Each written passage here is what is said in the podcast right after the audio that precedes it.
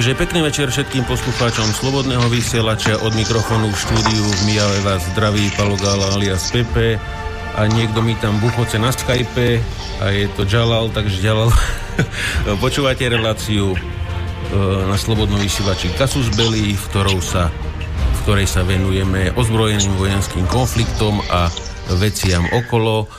A dnes e, sa pozrieme na aktuálne udalosti v Sýrii, a v druhej časti relácie by sme sa mali venovať nákupom vojenskej techniky e, pre slovenské, slovenskú armádu alebo e, pre slovenské ozbrojené sily e, ako, ná, ako náhradu pre MiG-29, ktoré tu momentálne máme. Takže dnes budeme v silnej zostave. Štandardne bude s nami Jalal, stále mi tam strašne dýchaš do mikrofónu. ja sa nehybem, ja sa nehybem. Ale ja to vidím, že mi tu idú od teba nejaké buchoty. Takže mňa určite neoklameš, ale takže, takže pekný večer už keď sa Jalal ozval. Jalal Sulejman, host, ktorý nie je prvýkrát u nás v relácii, takže pekný večer, Jalal, zdravím ťa. Pekný večer prajem všetkým poslucháčom Slobodného vysielača. No takže najskôr si prebehneme hostí, ktorí nie sú uh, stáli. Uh, potom tu máme uh, dnes na protivzdušnú obranu odborníka Roba Mihajloviča, ktorý slúžil ako vojak pri protivzdušnej obrane a bude s nami preberať tieto záležitosti. Takže zdravím ťa, Robo. Ahojte všetci, dobrý večer. E, štandardne je môj kolega Miro, Miro Juriš z Piešťan, e, ktorý nám tiež povie niečo o Syrii. Dobrý večer, prajem. E, kolega, vysielateľ Peťo Zábranský, ex-vojenský letec. Dobrý večer, ahoj. No a vyzerá to, že nám Roman Michelko spadol z linky, ja mu znova zavolám. No a samozrejme frontman relácie vojenský analytik Českej republiky Martin Koller. Jako obvykle dobrý večer všem. No a politolog Roman Michelko už je možno e, naspäť na, na, na dráte, takže Roman, ak si, môžeš pozdraviť poslucháčov? Pozdravujem. Výborne, super. Poz... Takže... E, som, že a e, vypadávaš nám, budeš musieť byť bližšie k tej Wi-Fi, pravdepodobne. Asi tam máš nejaké problémy so signálom. Áno, počujeme sa? Teraz je to super, výborne. Takže tam, tam, tam zostane, nehybať sa. E, takže na začiatku, keď, keďže máme Jalala e, len na nejakú pol hodinku, takže na začiatku mohol by si Jalal z tvojho pohľadu ako sírčan ktorý žije síce na Slovensku, ale to srdce máš stále doma v Sýrii. Ako, ako to vidíš po tej politickej stránke? Dneska bola nejaká akcia v Bratislave e, proti e, Stop Bombing Sýria. Takže ako, ako to vlastne vidíš tie posledné udalosti ty? A samozrejme e, e, Roman po tej politickej stránke ako politolog e, ťa môže doplňať. Takže vám nechám, nechám voľnú ruku a v druhej časti my potom pokročíme e, k tým technickým veciam, vlastne čo sa kde použilo, ako sa použilo. Takže Jalal máš slovo a prípadne vám tak, potom do toho skočím. Najčerstvejšie informácie ohľadom e, tejto záležitosti práve sú z Bratislavy a ne z Damašku. E, dnes e, okolo 16.00 e, e, mieromilovní e, občania Slovenskej republiky podporovaní e, sírskou komunitou sa stretli pred veľvyslanectvom Spojených štátov amerických prevážne sme velebili mier, odsúdili sme e, e, agresiu Spojených štátov a Veľké Británie a Francúzsko. Následne e, pochodom, e, ktorý sme ho nazvali mierovým pochodom, sme e, postupovali smerom ku, e, ku veľvyslanectvu Veľkej Británie a odtiaľ sme e, išli e, e na hlavné námestie v Bratislavi pred veľvyslanectvom e, Francúzska každému veľvyslanectvu sme odovzdali protestnú notu. Urobili sme to tak, pretože Ministerstvo zahraničných vecí Slovenskej republiky k tomuto porušovaniu medzinárodného práva zaujalo takmer neuveriteľný postoj, keď si nevšimli, že došlo k hrubému porušovaniu medzinárodného práva. E, e, povedali sme, že velebyt mier vždy sa oplatí a je nevyhnutné to urobiť. E, urobili sme to preto, pretože ak stichnú velibitelia mieru a mieromilovní, tí agresori budú si myslieť a domnívať sa, že konajú správne. Čo sa týka toho, toho náletu tej, tej trojčlennej koalície musím povedať, zločincov Spojené štáty americké, Veľká Británia a Francúzsko, ktorí sa uskutočnili 14.4., následne opakovali to v spolupráci s izraelským štátom 17. E, e, po polnoci. E, jednoducho je hrubým porušovaním medzinárodného práva.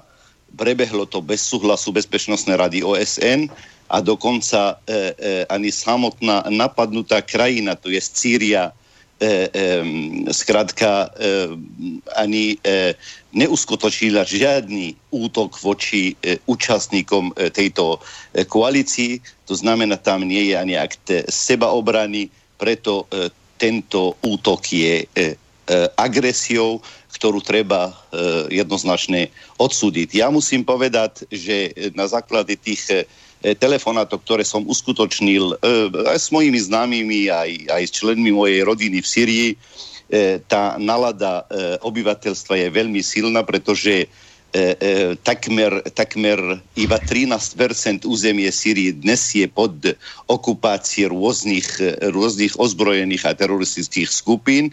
Hlavné mesto Damašk týmto E, tým, tento týždeň e, vlastne už sa ocitlo vo veľkej e, bezpečie, keď, keď armáda porazila islamských síl podporovanými Západom v, v Damašk vidiek, kde avizoval Západ, že došlo ku útoku chemickými zbránami.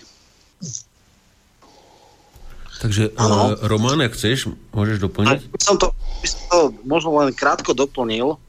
Uh, Jalal to veľmi presne povedal, že je to absolútne uh, neregulárna vojna, je to hrubé porušenie medzinárodného práva, pretože vojenský zásah je priateľný iba v dvoch prípadoch, ako bolo spomínané. Buď ak je to obranná vojna, teda ak sa chránime, alebo ak je to pod mandátom Bezpečnostnej rady OSN. Tým, že dopredu sa ako keby označil bez akýchkoľvek dôkazov vyník e, e, toho kvázi chemického e, útoku v Dume. Samozrejme tam bol útok, otázka je, kto bol jeho aktérom, kto to urobil. Práve keď som dneska písal o tom komentár, tak agentúrne správy vydali správu, že sa našlo nejaké laboratórium tých povstalcov, to znamená ako teroristov, ktorí zrejme tam robili a potom aj poviem, a, aké mám na základe informácií, ktoré som získal predstavu, ako, aký je scenár. Čiže áno, Eh, bol to akt medzinárodného terorizmu alebo popretia medzinárodného práva. Nie je to legitimný, nie je to, uh, je to popretie uh, medzinárodného práva, to som povedal, ale je to hlavne v hrubom rozpore s medzinárodným právom. To, čo sa stalo, uh, tieto tri krajiny v podstate uh, zautočili uh, s tým, že bez akýchkoľvek dôkazov ako keby ukázali na nepriateľa alebo vinníka, ktorý nie je samozrejme žiadnymi relevantnými nezávislými zdrojmi určený. A je to v podstate výsledok tzv. twitterovej e, diplomácie alebo twitterovej zahraničnej politiky e, prezidenta Trumpa, ktorý niečo tweetne a potom e, to má takéto dôsledky. E, môžeme hovoriť možno, že e, dlhšie e, o tom, aká je situácia. Je všeobecne jasné, že Asad nemal prečo eh, takéto veci urobiť. Eh, bolo by to absolútne proti logike. Ako bolo spomenuté, 90% územia Sýrie je dneska očistené od tých teroristov Al-Nusra a všelijakých odnoží Al-Kaidy. V podstate začína stabilizovať sa situácia. Ona od roku 2011 bola v rozvrate. Nepodarilo sa tam dotiahnuť dokonca líbyský scenár, ale, a to je to podstatné, vlastne do konca roka alebo do 17. roku Uh, to, bolo, to bola takmer zlyhaná krajina, kde samozrejme uh, okolo Damašku, tam, kde žijú Alaviti, boli v podstate uh, provládne síly a potom Kurdi tam mali svoje časti. Bola to krajina, ktorá bola fragmentovaná. Syria je, je krajina, kde je veľmi rôznorodé aj etnické, náboženské zloženie. Sú tam Kurdi, sú tam suniti, sú tam šíti, sú tam maronickí kresťania a rôzne iné veci. Sú tam tuším aj jezidi. To znamená, že je to krajina, hádam s výnimkou Libanonu, najheterogennejšia. E, väčšina moslimov je šitského, šitskej teda nevýznania, ale šitskej vetvy islamu. Je to veľmi blízky spojenec Iránu a samozrejme Syria ako väčší brat, alebo teda vplyvnejšia lokálna mocnosť mala veľký vplyv aj na libanonskú politiku.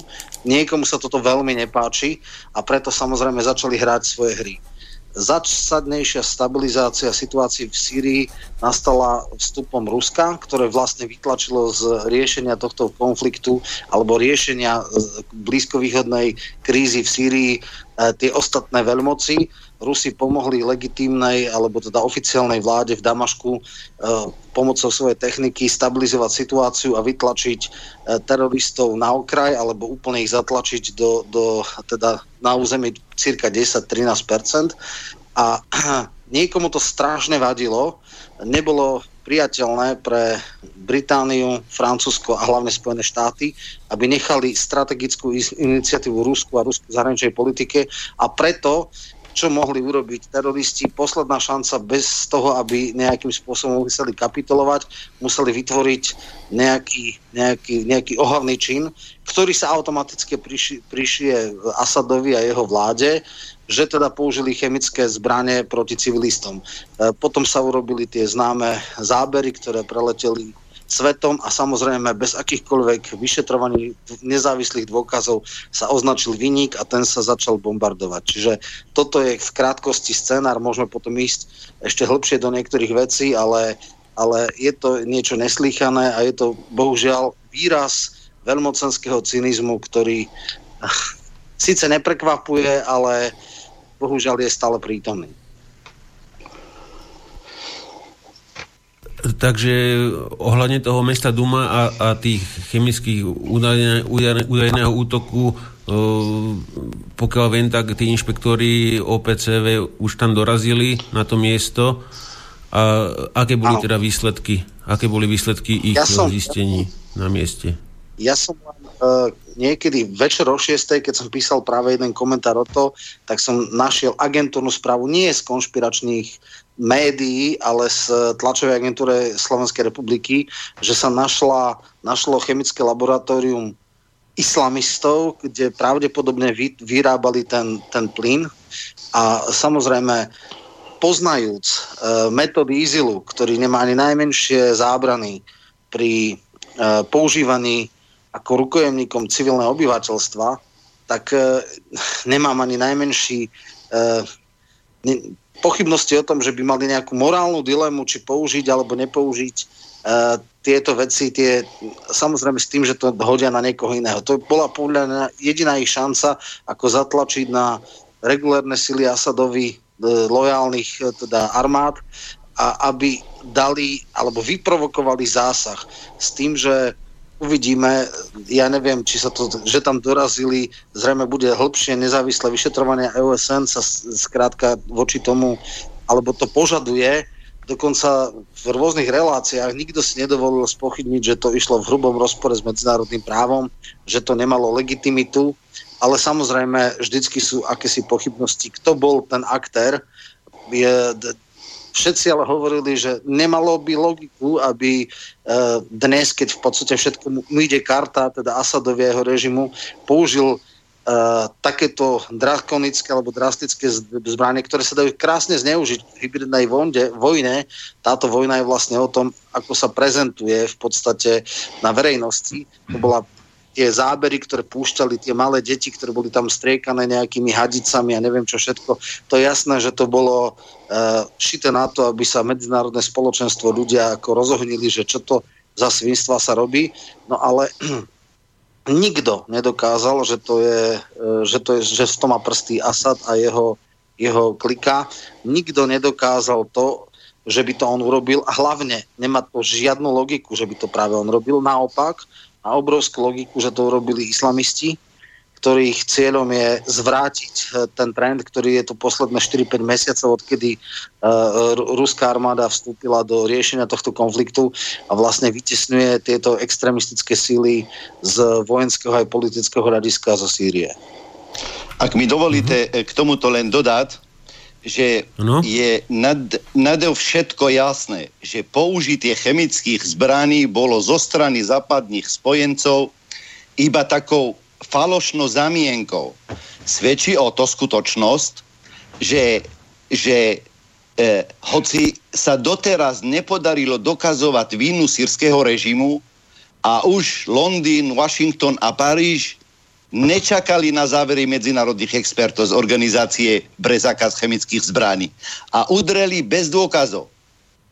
Vyčitky, že Sýria doteraz neznečíla svoj chemický arzenál, sú trápne argumenty. Dokonca najväčším, najväčším vlastníkom chemických zbraní na svete dnes zostávajú Spojené štáty americké. Treba povedať, samotné Rúsko už, do, už to v septembri minulého roku zlikvidovalo všetky zásoby e, chemických zbraní. Je to iba falošná zamienka. Podstatné povedať e, v tom, že prečo vlastne táto trojčlenná koalícia udrela zrovna teraz. Viete, keď štebotal e, e, na, na Twitteri e, prezident Spojených štátov amerických, už aj sírske médiá začali písať a informovať, že akýkoľvek útok bude fiasko, pretože z vojenského hľadiska nemá žiadnu hodnotu. Pred rokom, keď udreli e, e, niektoré, e, na, niektoré, na niektorým základnám sírskej armády, tak týmto spôsobom umožnili bojovníkov e, teroristické organizácii ISIS, aby mohla postúpiť ďalej. Teraz táto možnosť nie je k dispozícii. Čokoľvek by bombardovali, žiadny výsledok z toho nebolo. A naozaj to bolo fiaskom, pretože zo 103 e, e, vypálených raket 71 boli odvrátených. A akou technikou? Technikou ešte z čas zväzu niekedy zo 60 rokoch. Hlavným dôvodom e, toho, tejto agresii spočíva, zrejme sú dôvody mnohé a už e, analytici sa zaoberajú rôznymi e, dôvodmi, e, ale hlavným dôvodom, a tu treba dať, dať, e, dať e, e, poslucháčom e, jednoducho nad týmto uvažovať.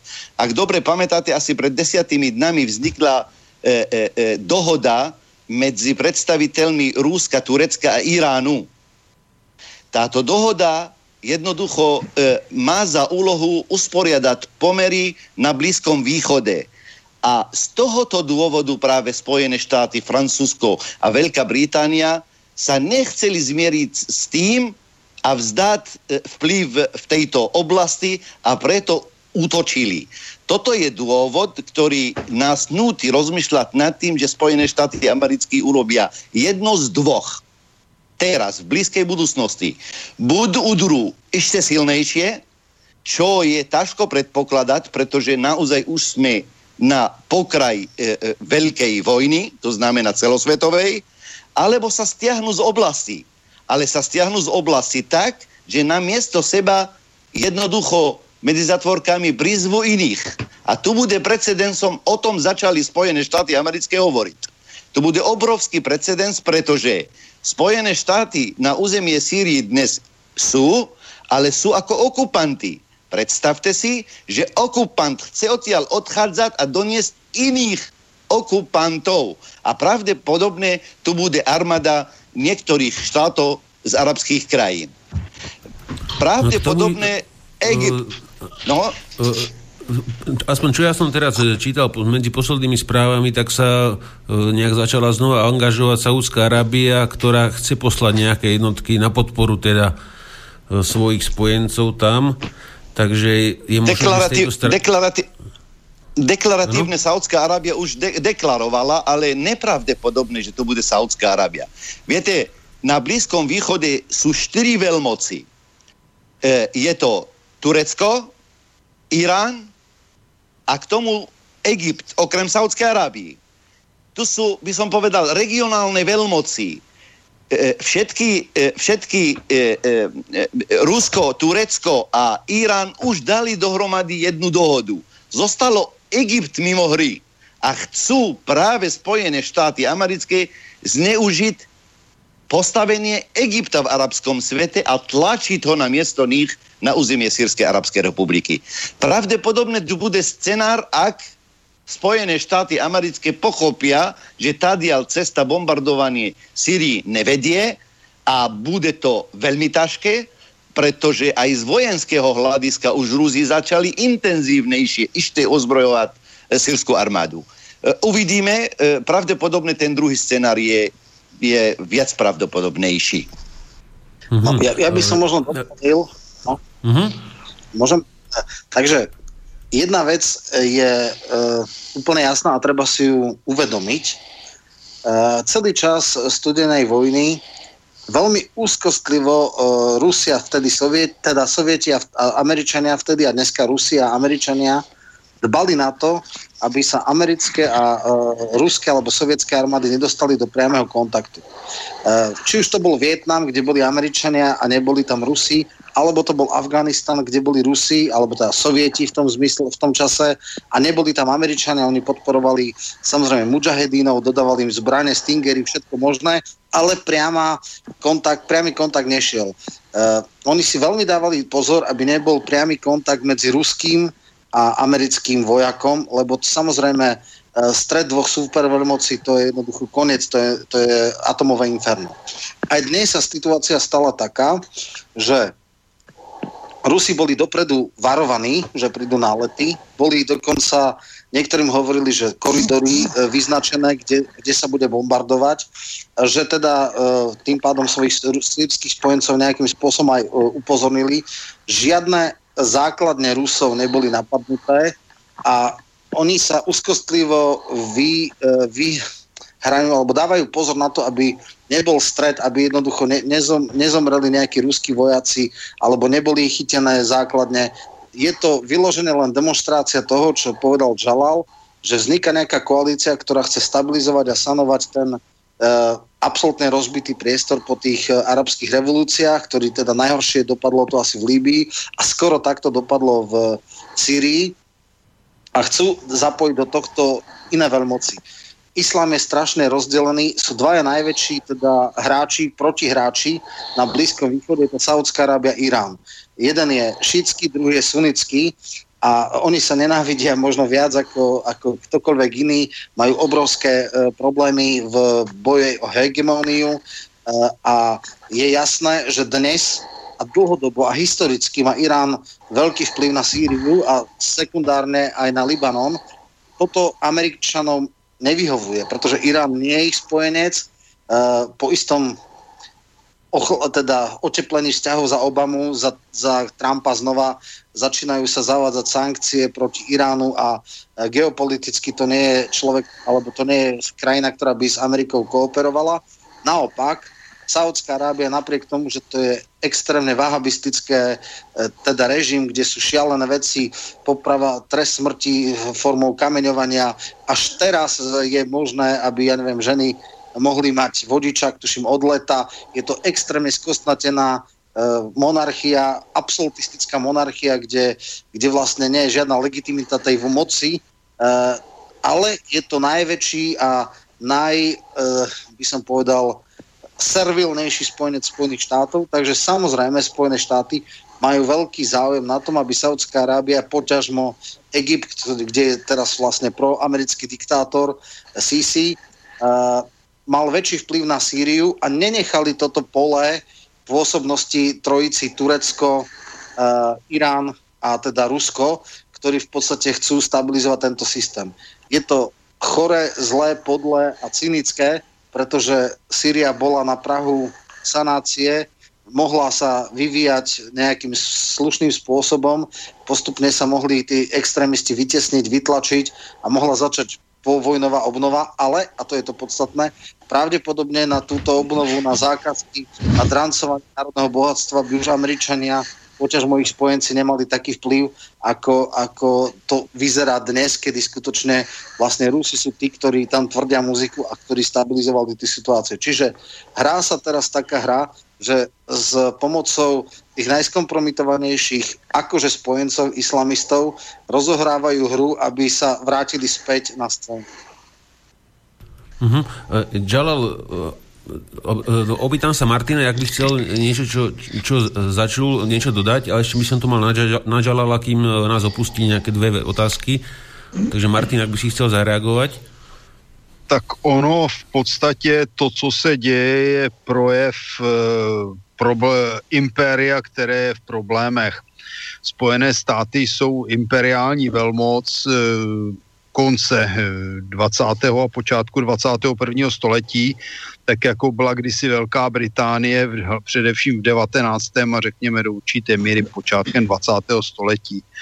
Eh, jak dopadla Británie, víme, dopadla tak proto, že přestalo její rozpínání. Spojené státy mají tendenci se rozpínat jako impérium, ale jejich rozpínání narazilo na hranice Ruska, Číny, Severní Koreje a Sýrie a tím pádem oni mají obrovský problém.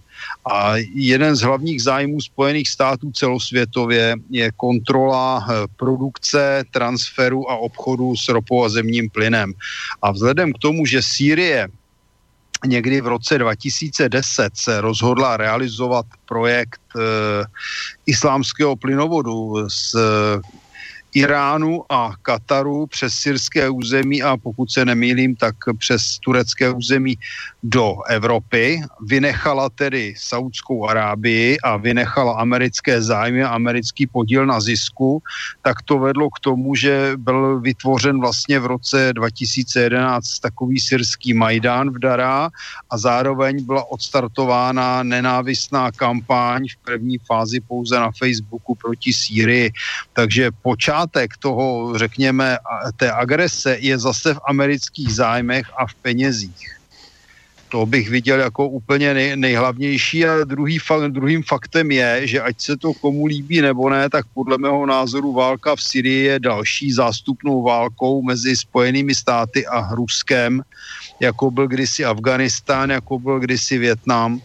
A znovu tady máme rostoucí napětí nejsem schopen se vyjádřit k tomu, jestli Egypt je vůbec schopen tedy vojensky eh, fungovat v Sýrii, protože mm, nemají společnou hranici, takže bude vůbec problém tam ty egyptské vojáky dostat a co by tam dělali a jak by tam dělali.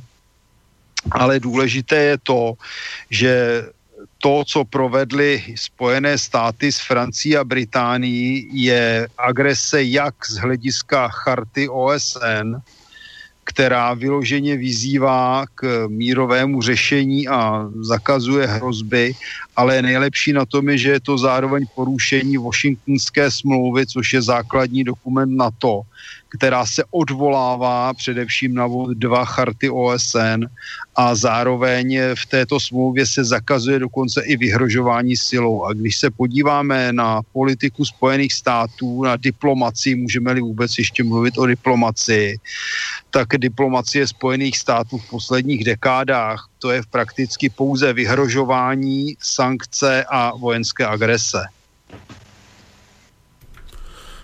Takže Uh, Jalal, mal by som tu na teba ešte dve veci a potom by sme teda, teda už uvoľnili.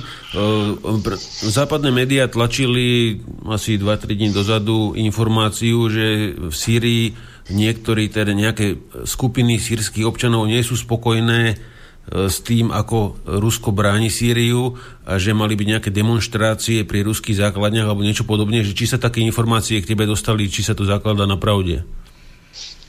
E, viete, e, po e, týchto náletov, po agresii, sírska televízia potrebovala pol dna, kým ukludní obyvateľstvo alebo vyčistí priestor z dezinformácií, ktoré vznikli.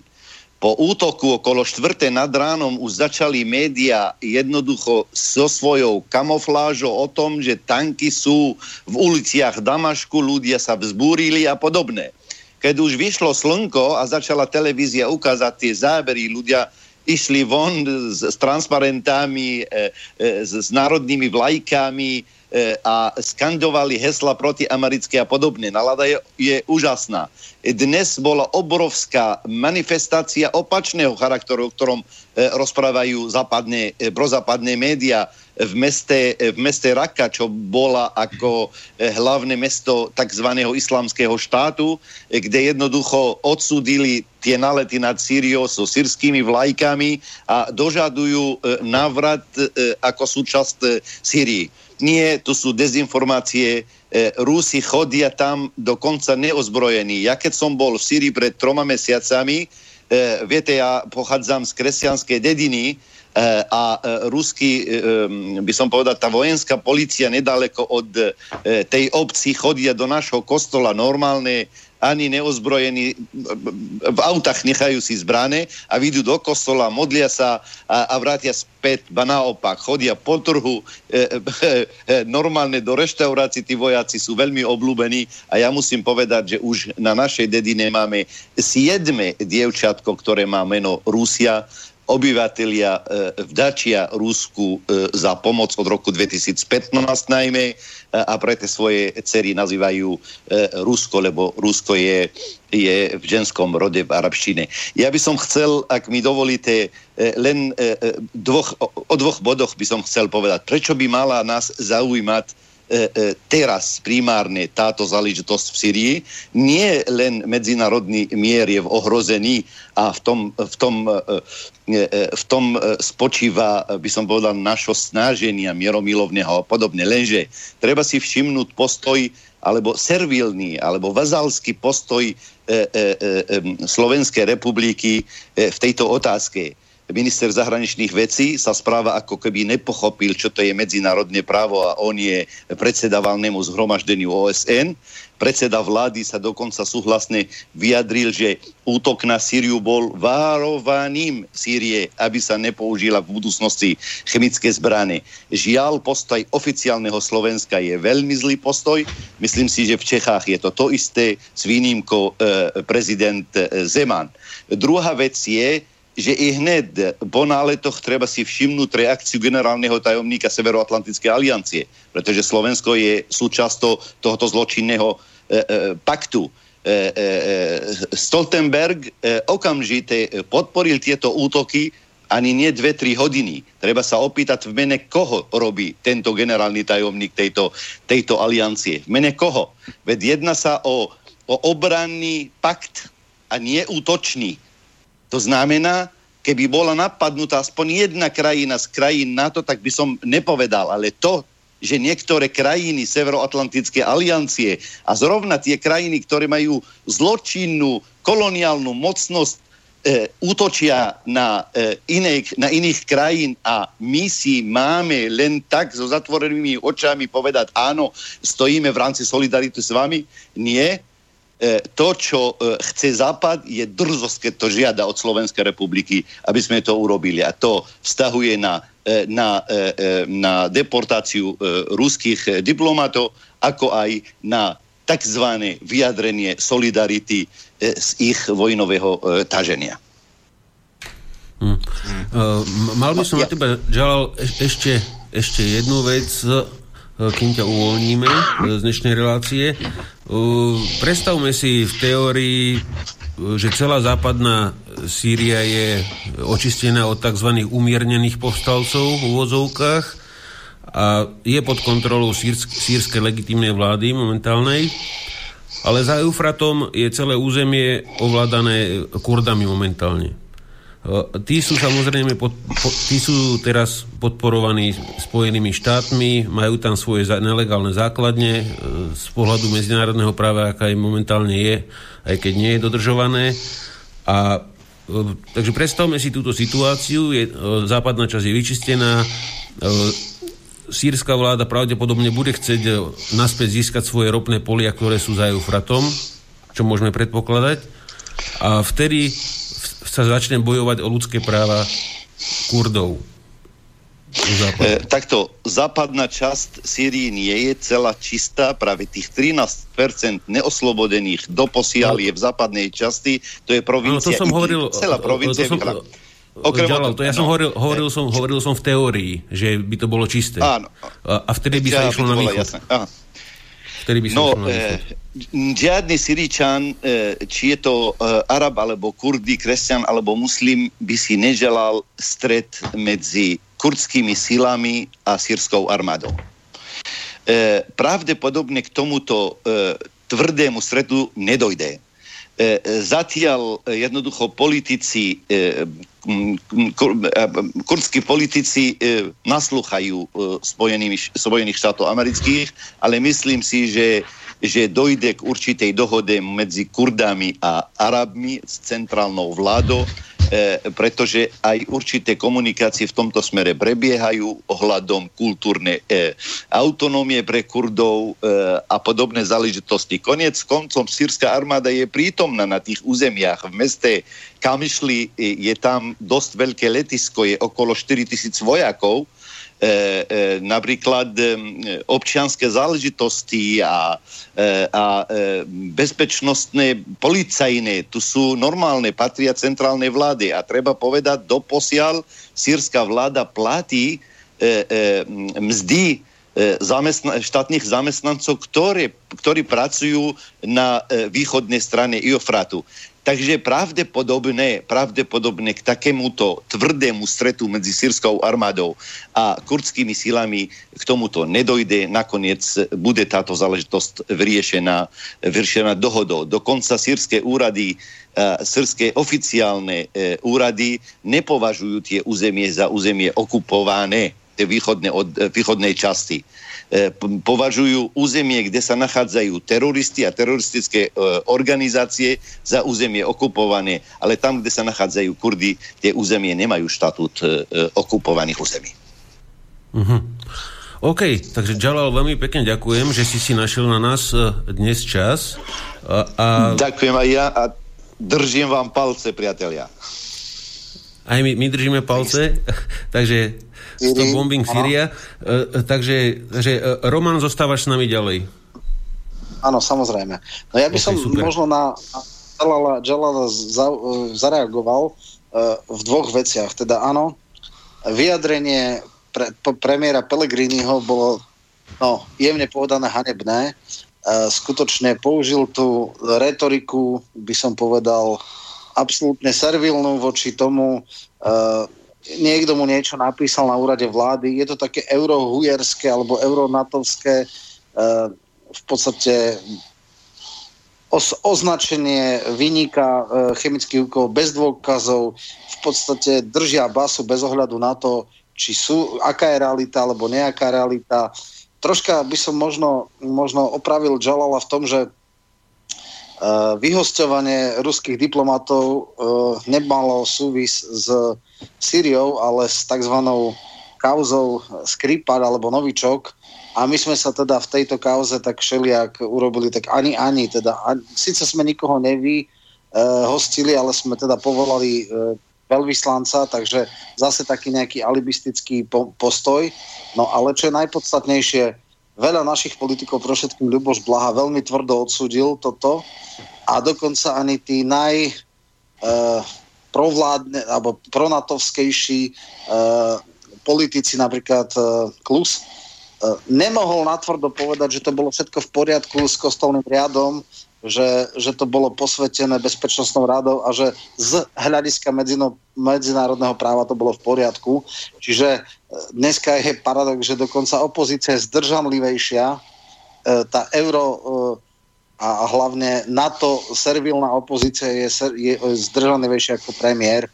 No, bohužiaľ je to smutný obraz reality, ale tak zase e, Pellegrini nie je celkom ešte zbehlý v zahraničnej politike, mal by si dať nejakých lepších poradcov. E, čo sa týka Kurdov, e, tam je jedna zásadná vec a to bolo mesto Afrín, ktoré bolo obsadené tureckou armádou. Problém tu Kurdov je v tom, že najkurdofobnejší národ sú Turci a tí sú veľkí spojenci aj vojenskí e, Spojených štátov.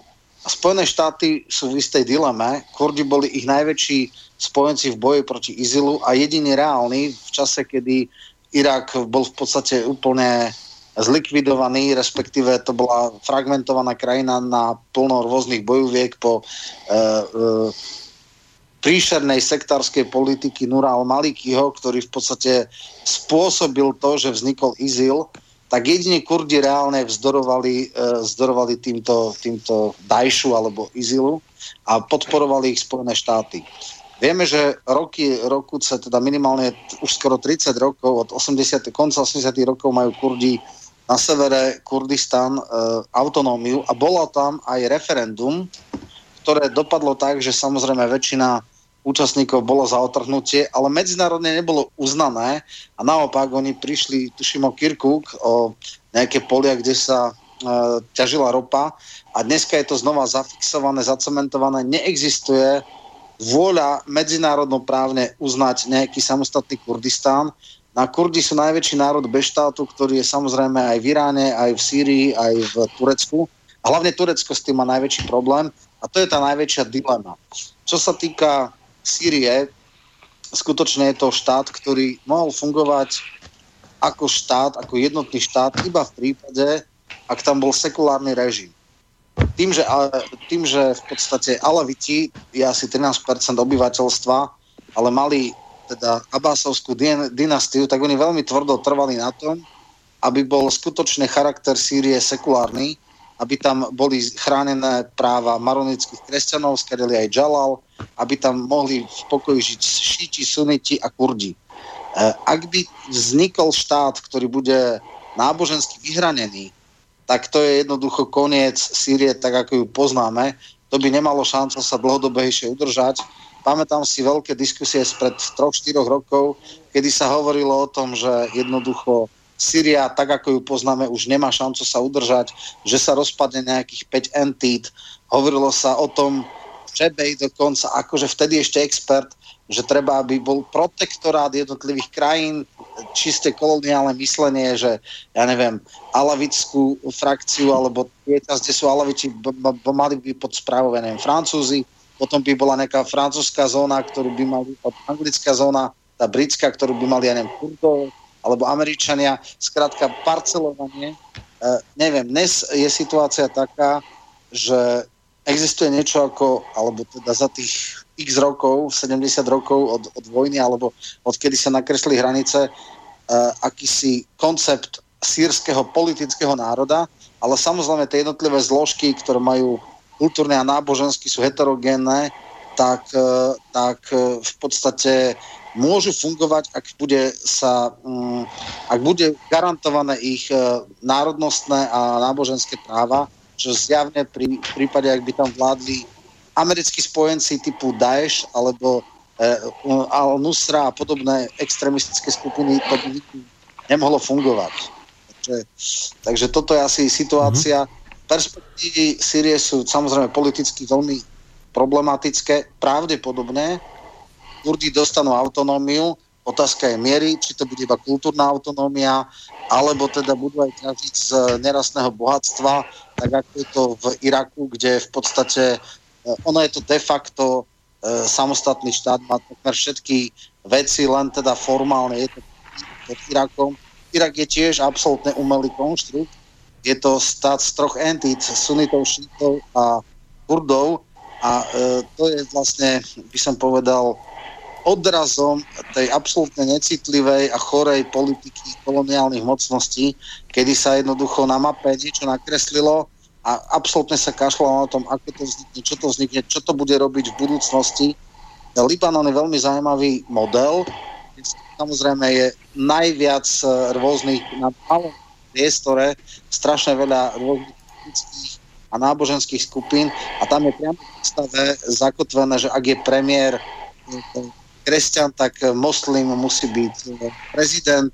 A e, je to tak zaužívané, dokonca v ústave zakotvené.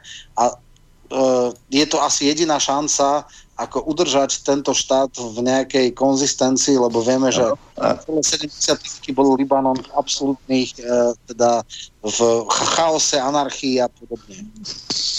Eh, skočím ti do toho, eh, máme poslucháča na linke, už dlho čaká, tak eh, aby sme toho teda využili, takže počujeme sa, môžete hovoriť? Áno, počujeme sa. No super, môžete, nech sa páči. zdravím do štúdia, zdravím poslucháčov a e, chcel by som sa spýtať, aká ešte téma. Takto, že e, to, že tam bol nejaký chemický útok, že to je vymyslený, že to je proste blúd, e, vytvorený západom, o tom netreba samozrejme pochybovať. A ja si myslím, že ani oni neveria tomu, že im na to niekto naletí, ale proste si to dovolia takýmto spôsobom zorganizovať a proste zautočiť. To je nejaká zámienka a zrejme aj do budúcnosti táto zámienka sa bude opakovať. No, ako povedal, už e, naznačil teda aj Martin Koller, impérium začína byť v koncoch a je zrejme, že, že príde k stretu proste Amerika, e, Rusko, Amerika, Rusko. No a kde sa dajú vyskúšať proste v reálnych podmienkach zbranie? No samozrejme teraz v Sýrii, stred amerických plus e, teda ruskej, ruskej techniky. A e, keď si všimneme, tak v podstate Amerika, ne, e, Spojené štáty nezautočili na o Sýrie. Oni mali nejaké ciele a prvý raz to bolo... Po, po, poprosím vás troška to rých, zrýchliť, lebo nemôžeme tu nejaké analýzy riešiť. Tieto veci budeme riešiť až za chvíľku, vieš, takže skôr, skôr, ak by si mal otázku na hosti nejakú, No, ja, ja, ja by som podporil Martina Kolera. Proste ide o to, že, že Amerika si testovala svoje zbranie a e, keď si spomeniete, tak e, síce Trump hovorí, že čo, ale povedal, že prídu nové, vylepšené, tzv. smart rakety. A ja si myslím, že medzi tými raketami boli skutočne vylepšené rakety a Spojené štáty si jednoducho e, testujú, hej, združi sledujú a tak ďalej, ako sa zachovajú, pretože vy neviete, ale oni vedia, že ktoré rakety boli vypustené kam aj ako.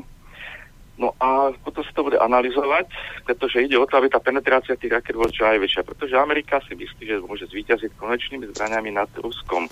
Hmm. A...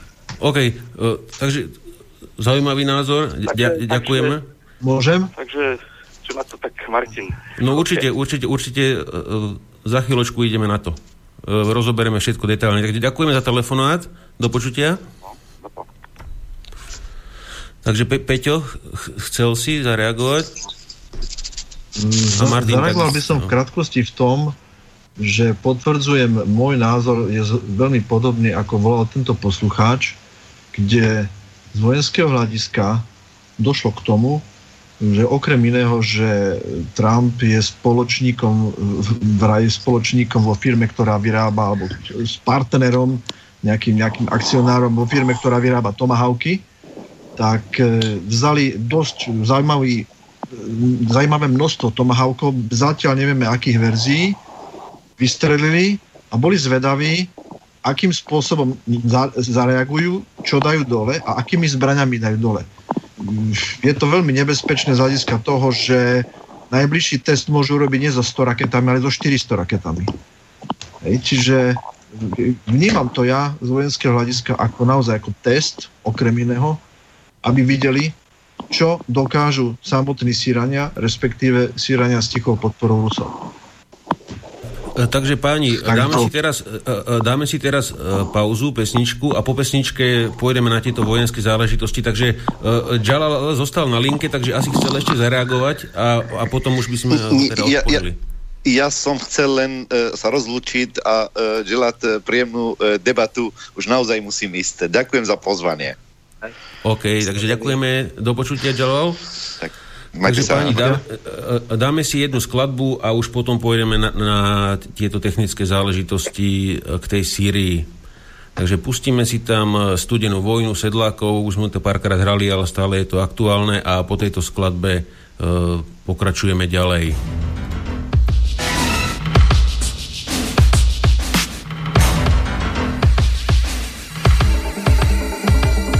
Studená vojna a je druhá fáza. Medzi mocnosťama sú ľudské práva prázdna fráza. Pro nich sme číslo v štatistike nejakej analýze. Pamätáš vždy v prvom rade mysla len na peníze. Svet je v kríze, spodnej vrstvy sa to týka. Musíš platiť dane a hlavne nehľadať vyníka. Keď majú všetky stroje, zbytek žiadnej ekonomika padá. Východisko vojna, finančná skladačka sa poskladá Vlády ohýbajú chrbáty pred biznisem. Korupcia aj cesta chantivosťu byť tahaný za nosem.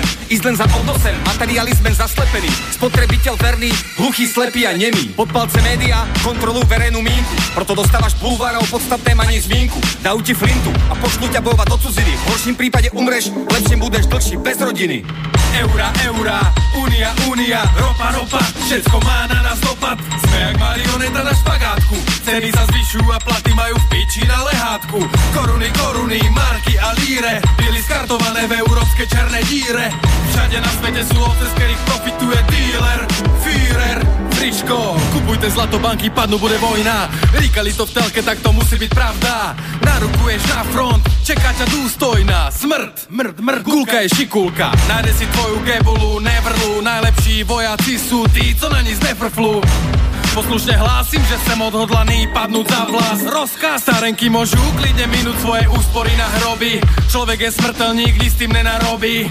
Všetci mladí, co sú tady, pakes do armády. Zelené peklo, buzeranti, homoklády Ve hre sú žetony a zlata tony. Je to hra o tróny, ľudské životy versus atomy a drony Držá nás strachu, pomocou prachu, nech sme poslušné klony. Eura, eura, unia, unia, ropa, ropa. Všetko má na nás dopad. Sme jak marioneta na špagátku. Ceny sa zvyšujú a platy majú v piči na lehátku. Koruny, koruny, marky a líre Byli skartované v európske černé díre. Všade na svete sú ovce, z ktorých profituje dealer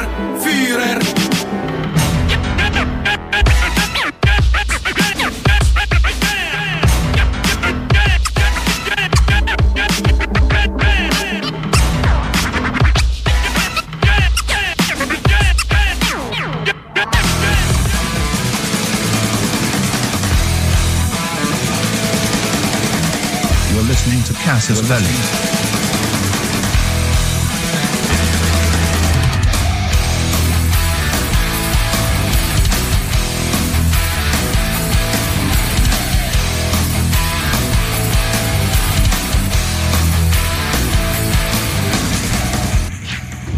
No my z, Kasus, my z Kasus Belli pokračujeme ďalej, e, budeme sa ďalej venovať ešte Sýrii potom v ďalšej časti relácie, pokiaľ budeme stíhať teda aj e, nákupu stíhačiek pre slovenské zbytky armády. No a e, teraz by som to nastínil e, na začiatok s jednou otázkou na Martina Kolera a potom by nám teda nejaký úvod, úvod, úvod do tejto vojenskej časti spravil Miro Juriš. Takže Martin, opýtam sa takto, tento útok týmito krídlatými raketami veľmi pripomínal začiatok likvidácie Iraku, e, kde sa najskôr zlikvidovali, zlikvidovala protizdušná obrana a potom už sa beztrestne bombardovalo čokoľvek. Takže či, či to nevidíš podobne, že, to, že, že teda niekto, niekto si naivne myslel, že mohli by e, týmto zlikvidovať protizdušnú obranu a potom už, keďže údajne má plávať nejaká lietadlová loď smer, smer Stredozemné more, E, či to nie je podobný scénár ako s tým Irakom? No, takhle, já už asi neřeknu nic nového z tohoto hlediska. V médiích e, byla opakována informace, kterou prezentoval Washington Post, tuším, že původně byly plánovány tři možnosti útoku na Syrii. Byla to taková základní možnost, kdy měly být napadeny pouze jenom nějaké tři centra vývoje, výroby a skladování chemických zbraní. Druhá možnost byl masový útok, který měl zlikvidovat vlastně bojeschopnost nebo obrany schopnost syrské armády a ten nejvyšší stupeň měl být tedy útok, který měl zahrnovat i napadení ruských a iránských sil tu, ne, tu nejhorší variantu prosazoval údajně prezident Trump, zatímco sekretář obrany neboli po našem minister obrany Matis, což je vlastně bývalý mm, generál námořní pěchoty. Já jsem s ním měl poměrně dlouhý rozhovor před pár lety v Praze, to je celkem rozumný člověk, tak ten navrhl teda a prosadil, aby se šlo teda na tu prostřední verzi kdyby měla být zlikvidována syrská eh, bojeschopnost. Ale tady jsme viděli jeden zásadní fakt. Pokud tedy prošel Matisův návrh, tak se ho nepodařilo zrealizovat a musíme se zeptat, šlo o útok nebo šlo o test. Já se nemůžu bavit dojmu, že šlo o útok, ale patrně američané Syřany podcenili a zároveň podcenili i Rusy, protože Rusové tím, že se do toho vůbec nezamíchali, tak vlastně eh, neumožnili udělat ten test zrovna ideálně, protože patrně to měl být test především jejich obrany schopnosti, že oni zůstali vokem. A k tomu se e, připojuje to povykování na téma, že Putin je, jaký, jaký je slabý a neschopný a že nestříleli a tak dále. Já bych řekl, že nejlepší zvítězí ten, což už nakonec říkal Mr. Sun, dávný čínský válečný teoretik a pravděpodobně i praktik, že nejlepší je zvítězit bez boje. A přesně to se podle mého názoru Putinovi podařilo, protože ne, nemusel udělat vůbec nic a bylo, nedoletělo k cíli, když to řeknu přesně. 71 z údajných, eh, ono se ty informace liší zhruba 103 až 110 různých řízených střel a bomb. Eh, takže za prvé se nezdařil test a za druhé se nezdařila ani likvidace syrské, syrské bojeschopnosti, protože přestože e, následovala tedy mohutná propaganda na téma, že to byla jakási komedie domluvená mezi Putinem a Trumpem, což je dětinský nesmysl, protože kdyby se Trump někde dohadoval takto s Putinem, tak by ho takzvaný Deep State úplně zrušil a prohlásil za zrádce nevím za co všechno, nehledě tedy na 100 a více milionů dolarů, které by se vystřílely pánu bohu do oken. Ale důležité je, že existují záběry, že ty různé létající prostředky, ať tedy americké nebo evropské, byly namířeny nejenom na ty tři místa, která se týkala chemické výroby, ale mířily i na letecké a další základny a nedoletěly. Eh, podle mého názoru skutečně šlo částečně o pokus zlikvidovat eh, syrskou obranu a částečně tedy o test ruský, ruských možností a schopností. Ani jedno se nepodařilo, takže se musela přijít, eh, přijít eh, klamná informace, že šlo jenom o útok na ta tři místa vývoje, výroby a skladování chemických zbraní. Eh, k tomu bych doplnil ještě jednu věc, možná, že by se mohla probírat až později, ale musíme si uvědomit jednu, jeden základní fakt. Útok byl veden z několika směrů. Byl veden americkým letectvem, americkým námořnictvem, britským letectvem, britským námořnictvem a francouzským letectvem z různých míst a byly použity e, řízené střely s plochou dráhou letu jako hlavní munice, což není nic jiného než bez, bezpilotní letouny na jednorázové použití, nebo můžeme říct bezpilotní letouny typu kamikaze. Je úplně jedno, jestli tedy američané a britové použili použili eh, americké tomahawky eh, a k tomu tedy přidali Britové a Francouzi ještě evropský skalp, eh, který se v, v anglické verzi nazývá Storm Shadow. To byly základní prostředky a všechno jsou to, jak jsem již uvedl, malé bezpilotní letouny, které nesou trhavinovou hlavici Tomahawk, ten tam má, myslím, přes 400 kg té trhaviny, což je poměrně značný výkon. A Důležité je, že tedy byly použity různé typy technicky, které byly navíc doplněny americkými leteckými klouzavými bombami M31 nebo 39, tak teď mi to vypadlo z hlavy, omlouvám se.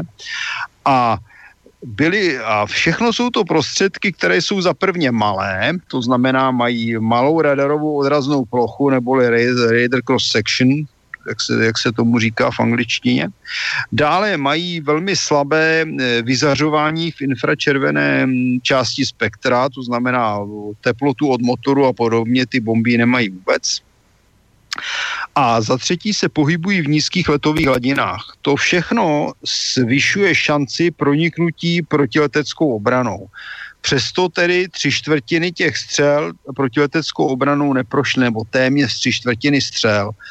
A my samozřejmě neznáme eh, přesně, které, kterých typů byly, které ty Tomahawky, Skalpy a Storm Shadow.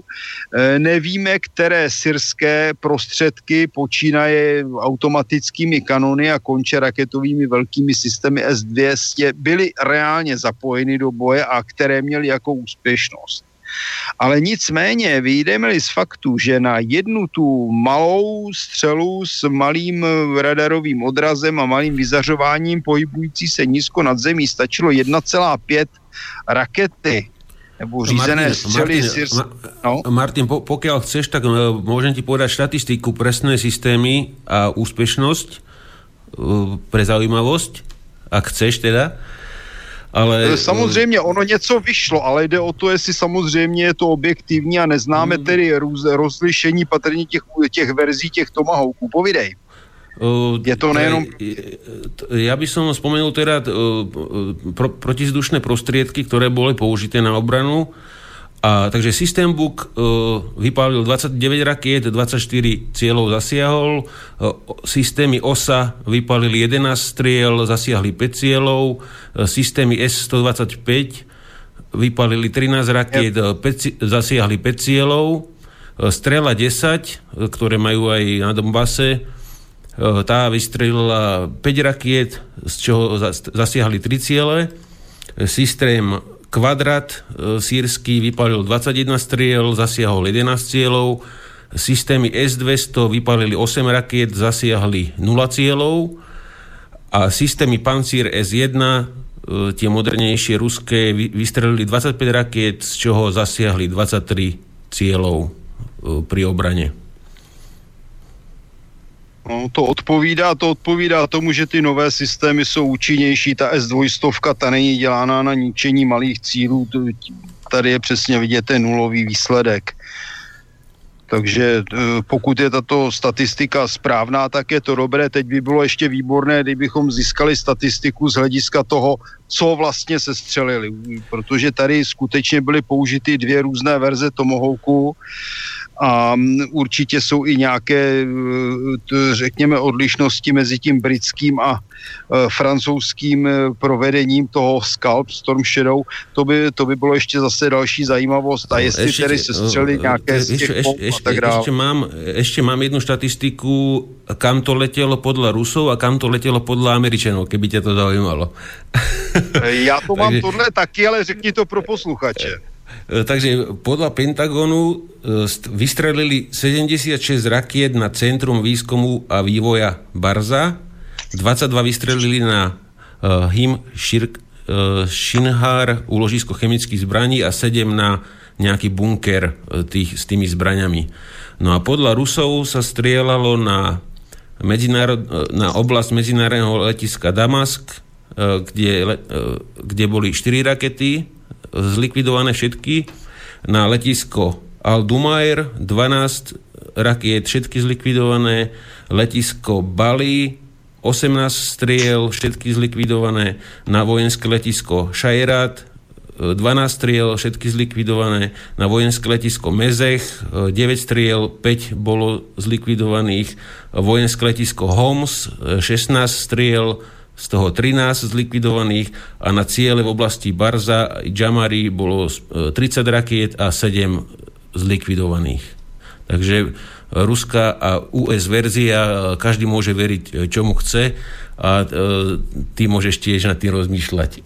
že, či, či, naozaj, či naozaj nešlo teda o likvidáciu tejto let, letiacej sily sír, sírčanov, možno aj, aj Peťo, prípadne uh, Robo nám ešte dneska nič nepovedal, tak Robo, tvoj pohľad by si mohol uh, do toho?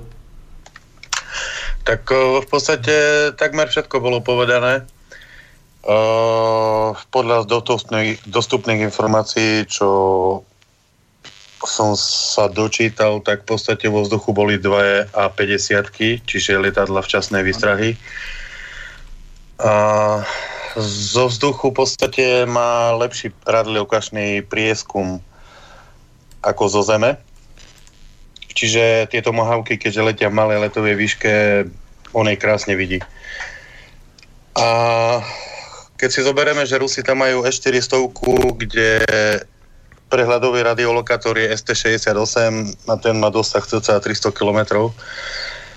Takže ja nevidím dôvod, prečo by mali zasahovať, keďže oni, oni si chránia iba svoj priestor zodpovednosti a kde majú svoje e, základne. Uh, a za ďalšie strieľať veľkú raketu po takejto maličkej, ako je Tomahawk, tiež nedáva nejaký význam. Uh, Američania sami potvrdili, Pentagon potvrdil, že vyhýbali sa veľkým oblúkom akémukoľvek miestu, kde by sa mohol hoci len jeden Rus nachádzať. A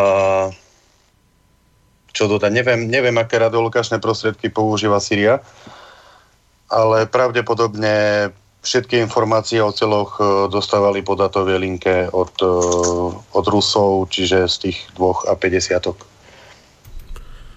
To všetko. Martin, doplňujúca otázka.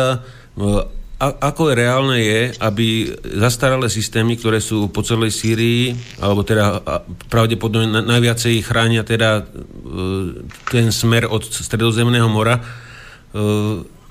akým spo- že a, ako reálne je, aby boli teda prepojené nejak účinne s tými modern, modernejšími radármi, ktoré tam majú Rusi a teda mali od nich e, všetky informácie o tých cieľoch.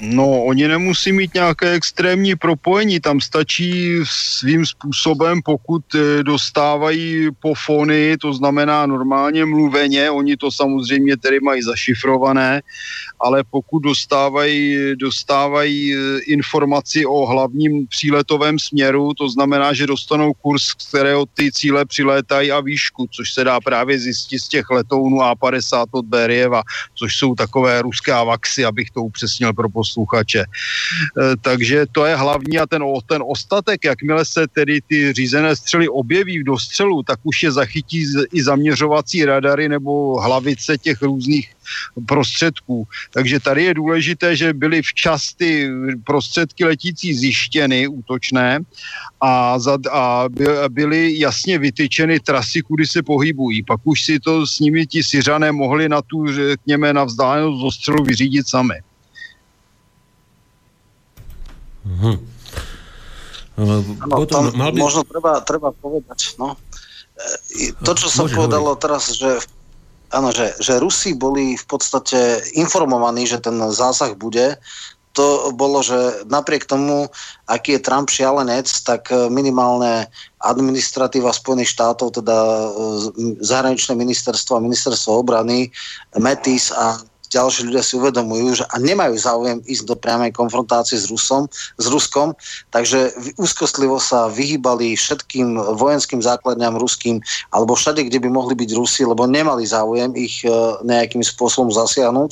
A samozrejme zase Rusi informácie, ktoré mali, oni vraj teda dostali nedostali presne ciele alebo nejaké e, kvóty, ktoré mali byť zasiahnuté, ale nejaké, e, ako to bola tá formulácia, uh, nie radiály, ale skrátka nejaké, nejaké ako keby koordináty, kde asi to bude letieť, čiže oni v podstate boli nejaký, ne, nešlo tam iba o radary, ktoré zrejme, ja neviem, tomohavky sa ťažko dajú identifikovať, ale uh, ruská strana poskytla všetky informácie, ktoré dostala uh, vlastne sírskej strany a oni potom spoločne teda eliminovali v maximálnej miere tie, tieto útoky. Takže Miro, Miro by k tomu chcel uh, dodať, takže nech sa páči, Miro. Ja tak uh, prejdem trošku na takú všeobecnejšiu rovinu, že ako sme toto prežívali na Slovensku.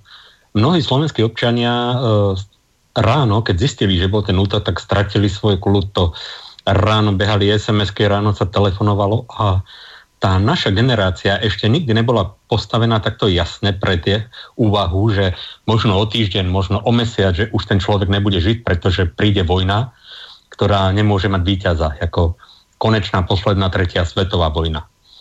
Potom, keď to tak uh, odoznelo, ten prvý šok, tak začali si tí slovenskí ľudia stiažovať, že ako mohli na západe voliť tak, ako volili na Merkelovu, tu už na Slovensku hľadám, nik pekného slova nemá, Macron, Počul som také označenie, že paródia na Napoleona, na Majovú, také veci, ktoré teda do éteru by nepatrili.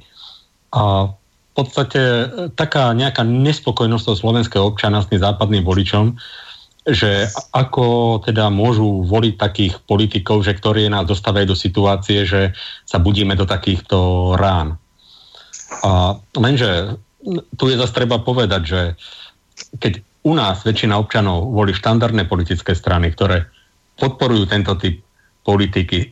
Mnoho ľudí je schopných ešte aj potom všetkom uveriť tým mainstreamovým médiám, že ozaj e, ako tak globálne nemáme čo vyčítať tým západným voličom. Dnes je tak e, čas tak e, byť, jak to bolo voľaký také heslo, že radšej byť aktívny ako zajtra radioaktívny.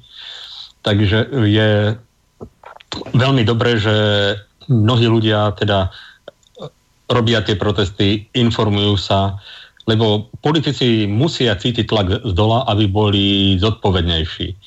Pokiaľ im po m, taká jednoznačná podpora týchto vecí, tak jak ju vyslovili, bez nejakých takých zaváhania, áno, možno, ne, bolo to predčasné, nemali sme dosť informácií, ale jednoznačne áno, sme za a tak. Keby ich to pripravilo vo voľbách o patričný počet hlasov, tak e, tí, čo by tam nastúpili po nich, tak tí by si dávali väčší pozor na tú zodpovednosť.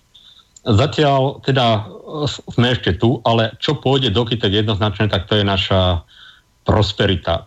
Tá kríza, ktorá príde a ktorá klope na dvere, to nie je dôsledkom výkonu ekonomiky, že by sa nerobilo. Tá kríza bude dôsledkom politiky, tak, jak ju dnes zažívame. Ako, už dnes je možné teda povedať, že dnešné deti sa nebudú mať lepšie ako ich rodičia. Strácame celé generácie a lepšie to nebude. Teraz ešte je tak zaujímavé, že aká bude vlastne ruská odpoveď, pretože ruská verejnosť je silne urazená. Ja som takéto reakcie ruskej verejnosti zatiaľ nezažil, aj keď sa diali rôzne teda veci v minulosti.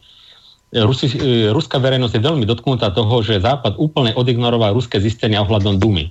Ani si len nenašli tá čas, že počkáme 2-3 dny, pozrieme sa vlastne, čo ste to zverejnili, aké to máte dôkazy. Nie, vyšli dôkazy deň predtým, na druhý deň ráno bol útok.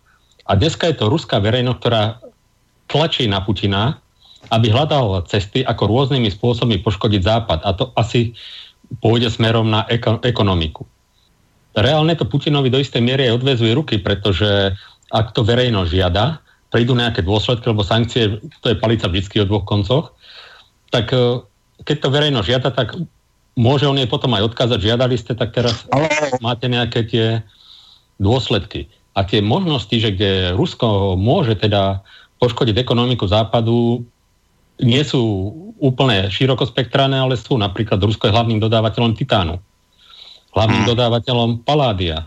A to ešte nehovorím o dodávkach rope a plynu, že tie keby stopli, tak nehovorím, že ostaneme bez toho, ale kam pôjdu ceny. Keď vletia ceny, hej, tak občan môže menej jazdiť, ale čo priemyselné podniky. Že, že už to niekedy pripomína, to Slovácko sa nesúdi, keď si podpilovávali tie záchody, tam jeden druhému a potom padali do tých jam. Ale Slovácko sa nesúdi, bola komédia a toto bude, môže mať pre dosť ľudí veľmi vážne dôsledky. Ak sa ekonomika dostane do krízy, kopec ľudí je zadlžených. Celé štáty sú zadlžené. A vlastne ten ekonomický svet, ten sa dnes pod vplyvom sankcií veľmi zmení. Doteraz tak boli doláre na účte, tak niekto človek potreboval titán, paládium, ropu, plyn, tak bol dokonca vážený, že áno, že si to kúpil, hej. E, dodávateľia sa predbiehali a dneska už tie peniaze sami o seba nestačia. Treba mať dobrý vztah dodávateľom, pokiaľ dodávateľ e, záujemcu identifikuje ako nepriateľa, tak mu nedá nič. Keď mu ho identifikuje ako slabého priateľa, dá mu to za radovo vyššiu cenu ako svojim priateľom. Čiže toto všetko sa vlastne mení a zdá sa mi, že Európa tu ťahá za slabší koniec. No, ja by som možno ma, k tomu... No. Vydrž sekundičku, má, máme poslucháča na linke, tak už keď je, tak ho zdvihneme. Takže nech sa páči, môžete hovoriť, ale poprosím krátko. Uh, No dobrý večer, já mám jen takovou poznámku. V podstatě je to tady k tomuto danému tématu.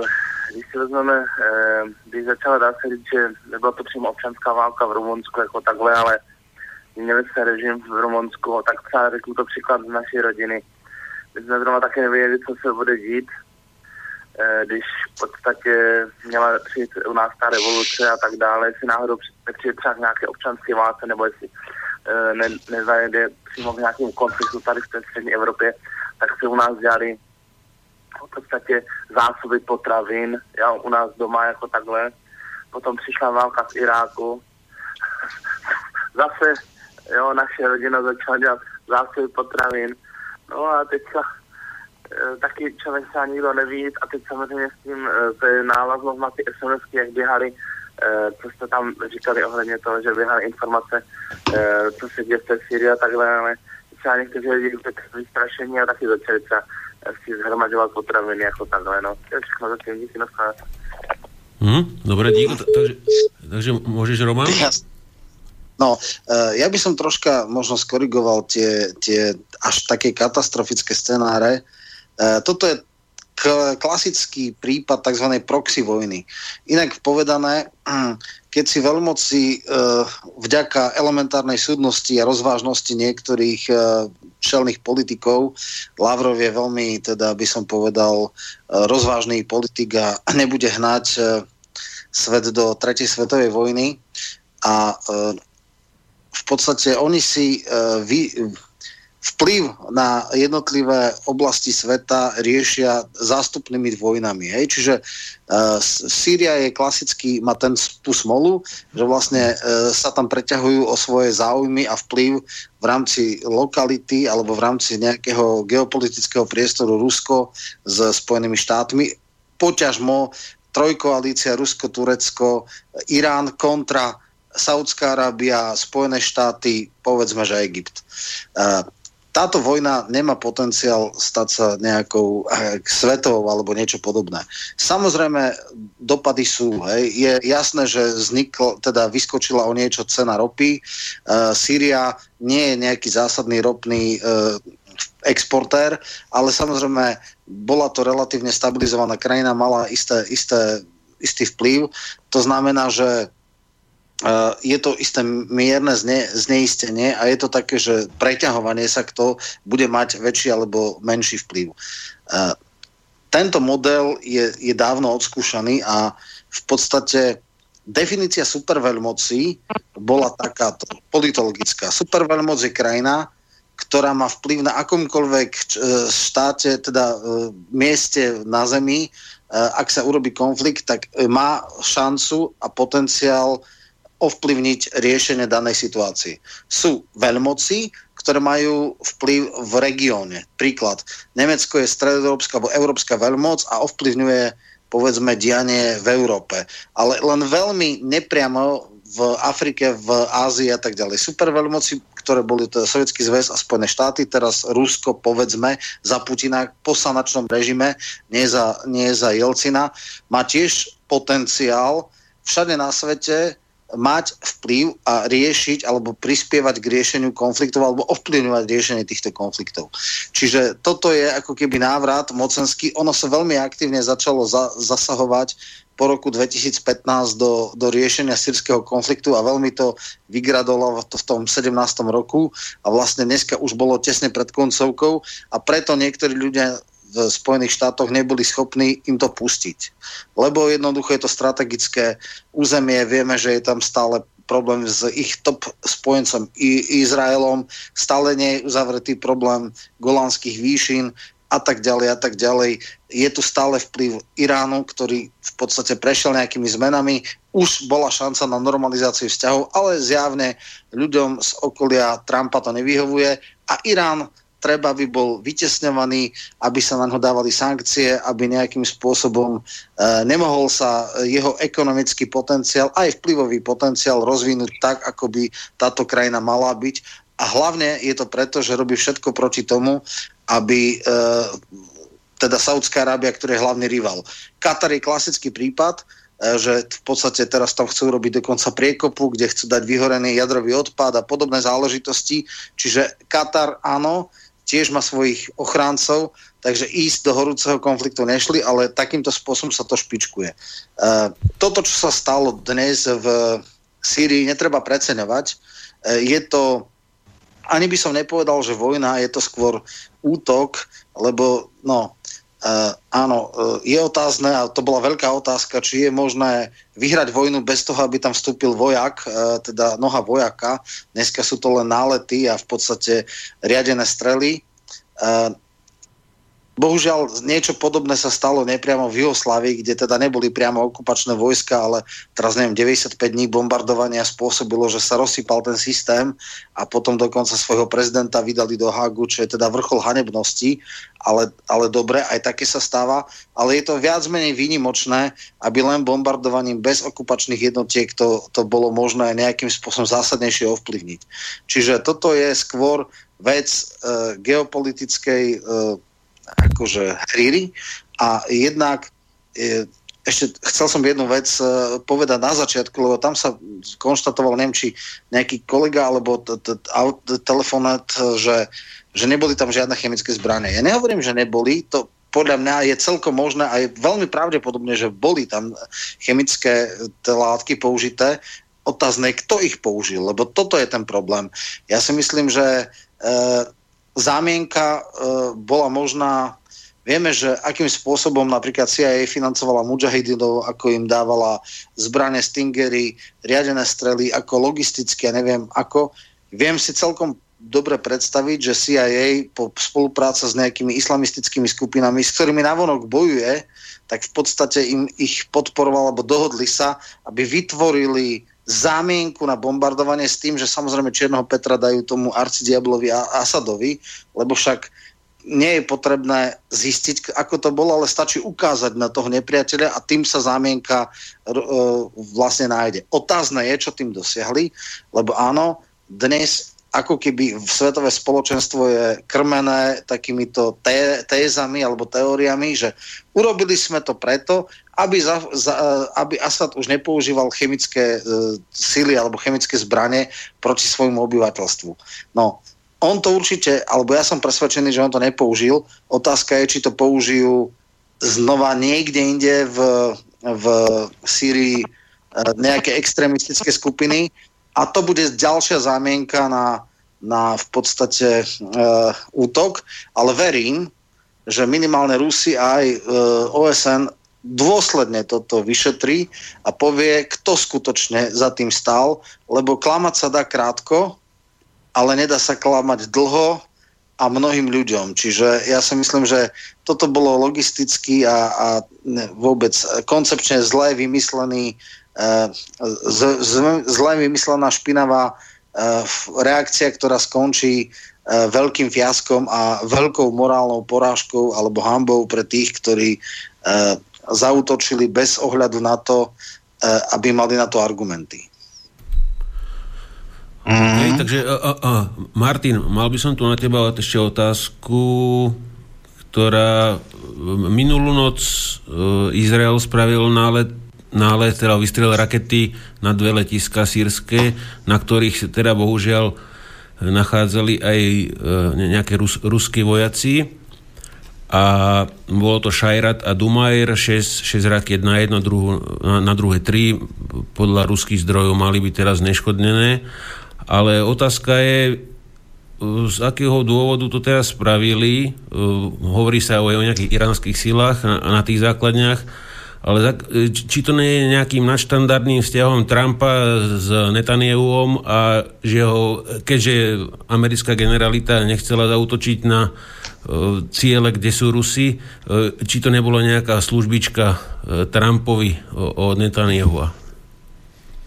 No, to je v podstatě správně řečená odpověď.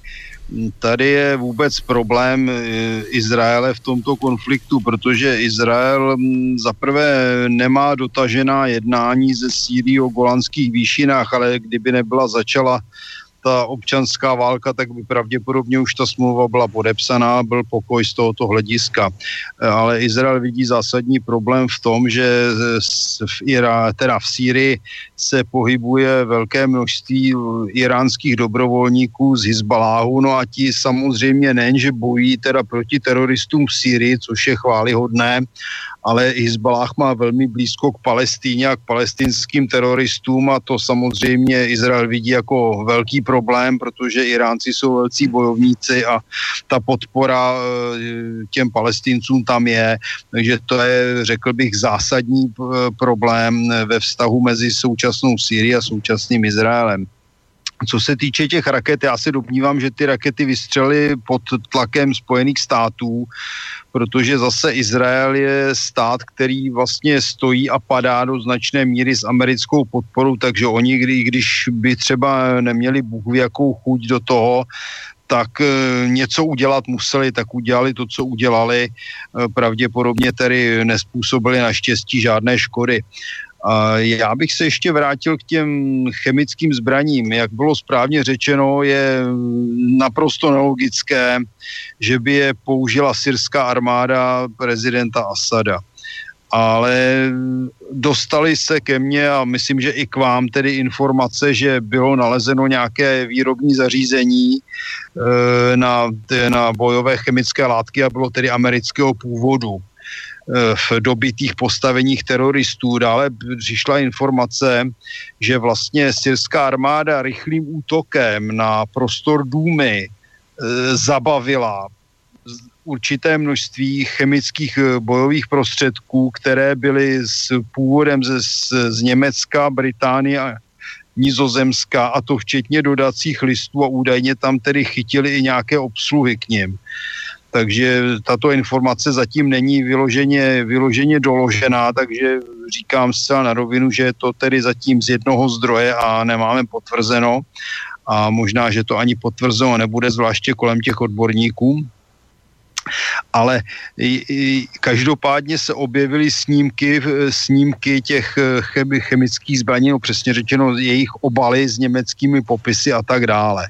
To, to bych viděl jako poměrně reálné, protože podle mého názoru totiž on Asad ani nemá v současnosti výrobní prostředky, aby vyráběl navíc ještě širší spektrum nervově paralytických plynů.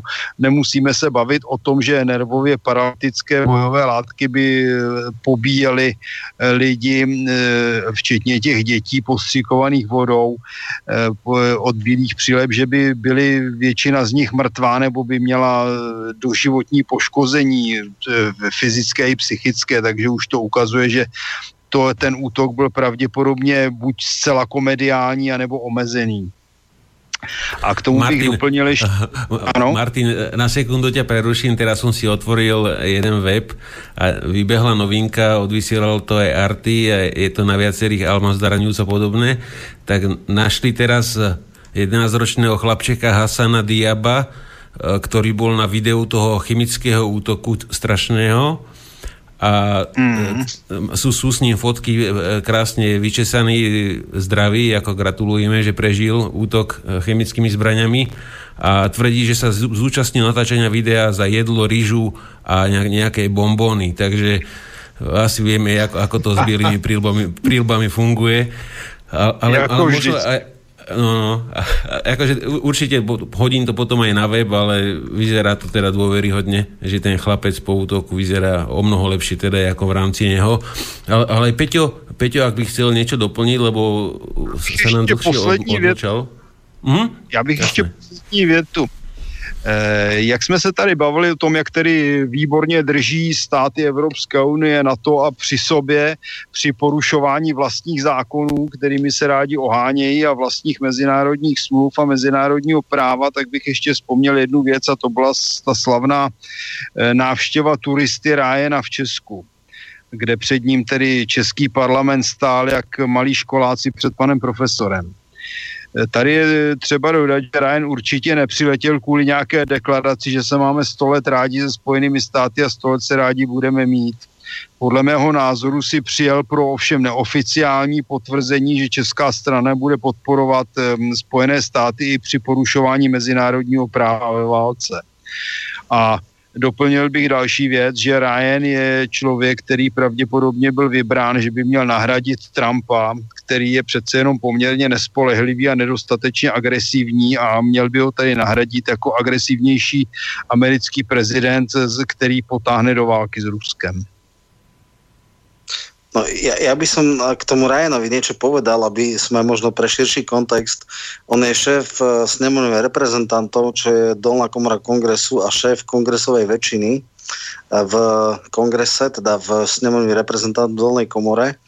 A je to človek, ktorý už pred koľkými, 8 rokmi, 6 rokmi, ne, áno, 6 rokmi bol vybratý na post viceprezidenta, keď kandidoval Mitt Romney je to externý predstaviteľ Tea Party a veľký a, a,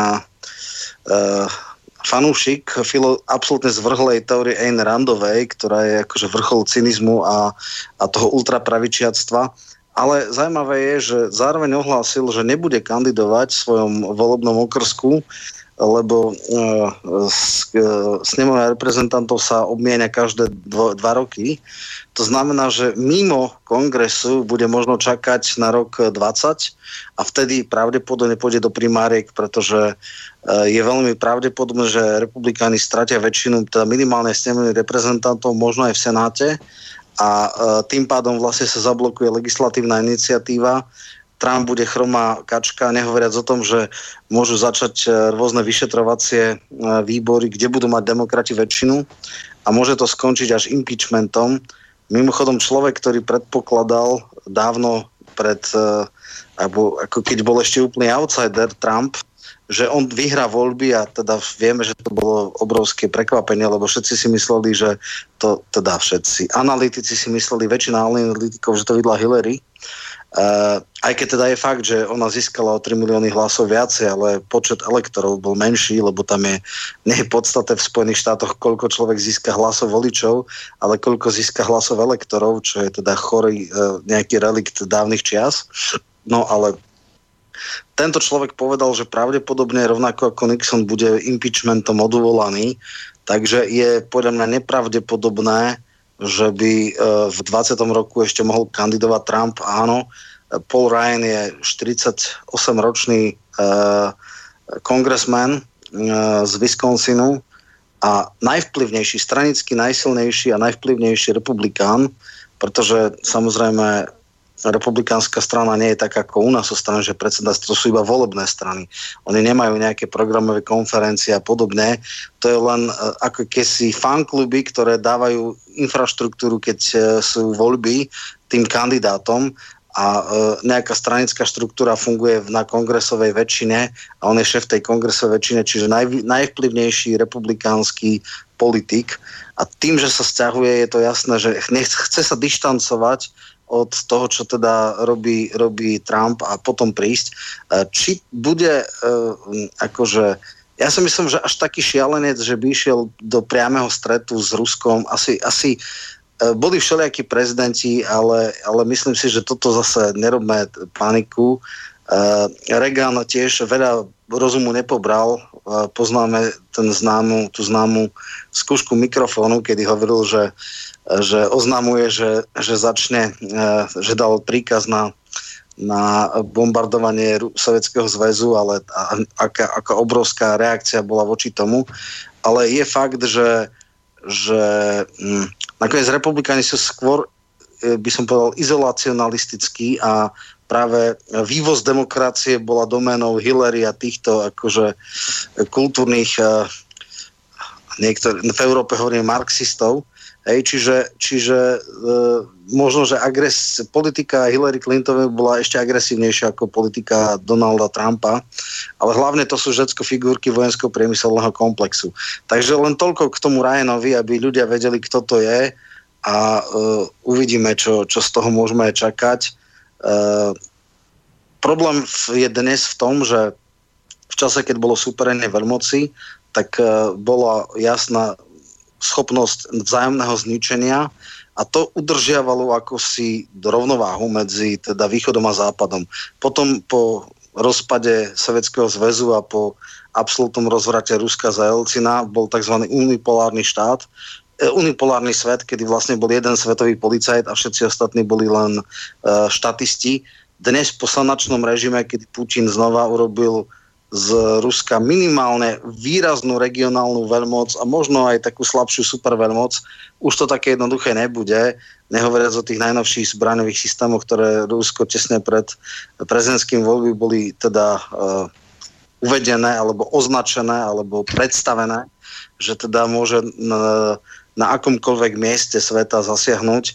A uh, aj tí najväčší kritici Ruska, a ktorí ho dehonestujú, tak hovoria, že ekonomicky a životnou úrovňou, neviem čím je akože ďaleko, ďaleko za najvyspelejším svetom, ale priznávať jednu vec, že vojenskej technológii je vyrovnaným partnerom, minimálne to, čiže môžu podceňovať Rusko, môžu sa z nich vysmievať, ale akcieschopnosť a technická vybavenosť ruskej armády tu uznávajú a rešpektujú. Já bych tomu pár věcí dodal s dovolením. Za mhm. prvé, ono to s tou životní úrovní v Rusku není zas tak katastrofické. Já jsem tam byl vícerokrát, i když teda pravda jenom v té evropské části. A musím říct, že mně připadlo, že v Moskvě je vyšší životní úroveň než v Praze. To je první věc. Druhá věc, nesmíme zapomínat, že američani, pokud chtějí udržet impérium, tak nemůžou zůstat s zbraní u nohy. Protože čas hraje proti ním, ono totiž nesílí jenom Rusko, ale sílí taky Čína. A Čína to je parní válec, který eh, má tolik peněz dnes, včetně tedy vydatných amerických dluhů, že si může koupit a rozvíjet eh, ty nejlepší vojenské teorie. Obecný názor je, že kdyby došlo ke střetu Ruska a Číny, tak dneska už by vyhrála Čína. A to znamená, že už není daleko doba, kdy při střetu Rus, Číny a Spojených států by vyhrála Čína protože to, co staví američané v jednom, ve dvou kusech, tak to staví číňané rovnou v deseti, ale pokud jim toto tempo vydrží a budou mít dost lidí a za zády manévrovací prostor a ruské technologie, tak z nich v podstatě bude nepřekonatelný soupeř. Spojené státy totiž e, jsou v situaci, že musí jít do války v relativně krátké době anebo odtroubit vůbec svoji pozici ve světě a já se obávám, že oni svoji pozici ve světě otroubit nemohou, protože to by znamenalo naprostý rozpad vůbec Spojených států, protože už tak jim tam padá eh, prudce dolů životní úroveň střední třídy a roste tam rasové napětí a tak dále a oni musí získat nějaký úspěch a odvést pozornost svých občanů od těchto problémů k problémům venku a to už asi nepůjde jenom nějakým házením bomb v Sýrii. Já mám velké obavy, že impérium, pokud chce přežít, tak bude muset bojovat. Uh, Peťo by chcel dodať uh, niečo ešte k, Jednou tým fejkovým. Áno. Uh-huh. Chcem, povedať, chcem pripomenúť spôsob fejkov na, na spúštenie útokov alebo dokonca vojny. Keď si spomínate na Glivice, ano. fyzicky sa Nemci prezliekli za vojakov polských po, polských, presne tak. A na základe tohoto fejku, kde, kde riskovali životy svojich vlastných vojakov, alebo neviem, či aj niektorých tam nepostrelali, Postříleli, tak, se přivezli tam mrtvé vězně z koncentračního tábora, nebo je tam na místě zabili a ty vězni byli oblečeni v polských uniformách. Tak, potom poďme ďalej do bližšej histórie. Útok na Irak, Pušna Búrka, kde sa vyťahovali zbrania hromadného ničenia celé týždne, vymýšľali sa fotografie, trvalo to nejakú dosť dlhú dobu, než vôbec sa odvážili niečo urobiť. Poďme ešte bližšie k súčasnosti. Chlor, útok chlórom, ktorý sa uskutočnil v podstate teroristami, v zápäti vyvolal v hodinách útok teroristov. E, teraz sa už natáčajú iba falošné videá, Vyzerá to tak, že áno, je, je to vysoko pravdepodobné a ja čakám, kedy spustia útok bez zámienky alebo povedia, bol to preventívny útok, lebo čo keby mohli. Čiže ten spôsob vedenia, spúšťania cez fejky, spúšťania konfliktov, respektíve útokov lokálnych, to je jedno aký, akého rozsahu, sa zhoršuje. Je to známka kopania veľmoci, ktorá robí alebo skúša všetko možné, len aby nejakým spôsobom ten vplyv tej Syrii udržala. A pridám sa k Martinovi, že je to veľmi nebezpečné. A skúsim Martin. spomenúť Gandhiho výrok. Gandhiho výrok, ignorujú vás, vysmievajú sa vám, napadajú vás a potom zvíťazíte. Ja dúfam, že sa dožijeme toho štvrtého bodu. Mm-hmm. Um, Martin, z tohto mi vyplýva jedna otázka, uh, ku ktorej sa dostanem. Uh, nepamätám si presne dátum, kedy sa oznámil ten akože chemický útok údajný a aký bol časový interval do zahájenia tejto uh, obstreľovacej kampane a z toho, toho mi vyplýva otázka, koľko môže z tvojich skúseností trvať príprava takejto operácie, kde je vystrelených e, z rôznych e, lodí a z rôznych nosičov od rôznych armád, e, povedzme 105 kusov takýchto zbraní. Nie, to nie je možné naplánovať za 10, za 15 hodín pravdepodobne. No podle Takže, mě ano, protože ty plány existovaly podle mě dávno předem. To nebyla no, operace, která by, která by se dělala jako reakce, to byla operace dávno připravená předem a jenom se realizovala. Takže to, to je tro, trošku jinak a já myslím, že si to měl v, v podstatě v potextu toho dotazu. Áno, presne, presne, presne o tom išlo, že, že ona bola, mohla byť pripravená práve preto, že až kedy, kedy príde ten správny impuls. Takže nebolo možné to tak rýchlo zorganizovať, keby akože nevedeli, že také niečo vyleze von. Ja som téhož názoru. A ešte je to, sa opýtam... Je to niečo podobné? Ano. E, ešte, ešte, ešte by som chcel, možno, že aj na roba, um, mal by som tu takú štatistiku, porovnanie tých útokov z 2017 s 2018 E, prečo v 2017 e, tá protizdušná obrana nezareagovala takým spôsobom ako teraz, či ešte nebola pripravená, to nechám na vás odpoveď, ale by som to len porovnal. E, v 2017 útok na jedno letisko, 10 lietadiel zničených, 59 tomahawkov v cene 110 miliónov dolárov, čo myslím, že tie lietadla nemali takú hodnotu tie staré SUčka, čo tam boli. 2018... Ale ty Tomahawky byly poslední verze podle té ceny. Asi 110 milionů. Protože nejnovější verze tisíc. Tomahawku stojí 2,1 milionu dolarů. To odpovídá poslední verzi, zatímco stará stojí asi milion 200 tisíc. Áno. No a v 2018 105, cca teda 105 kusov, 163,5 milióna dolárov, zničených 9 budov podľa Pentagonu 76 padlo na jedno miesto, kde OPCV nenašlo nič a podľa Rusov teda 71 týchto uh, rakiet zostrelených, uh, čo je tých 163 mega. Takže že pre, otázka je aj na Roba, aj na teba Martin, aj na Peťa, uh, prečo teda v 2017 veď, veľké množstvo teda ich padlo na to letisko, aj keď pravdepodobne niektoré boli zostrelené alebo zmizli, ako sme sa vtedy bavili. A teraz... já bych to vzal velmi krátce. Já si myslím, že ten útok za prvé byl nečekaný, to je první věc a nikdo s ním popravdě řečeno asi ani reálně nepočítal ze syrské strany. Teď už jsou Syřané připraveni a kromě toho asi mělo taky velký význam právě ta spolupráce s Rusy a kooperace s těmi letouny včasné výstrahy, když bych použil tento výraz. To je asi tak základní myšlenka. Nechal bych ještě odborníka promluvit specialistu. Takže Robo, můžeš? Ja musím len súhlasiť s Martinom. V Lani v podstate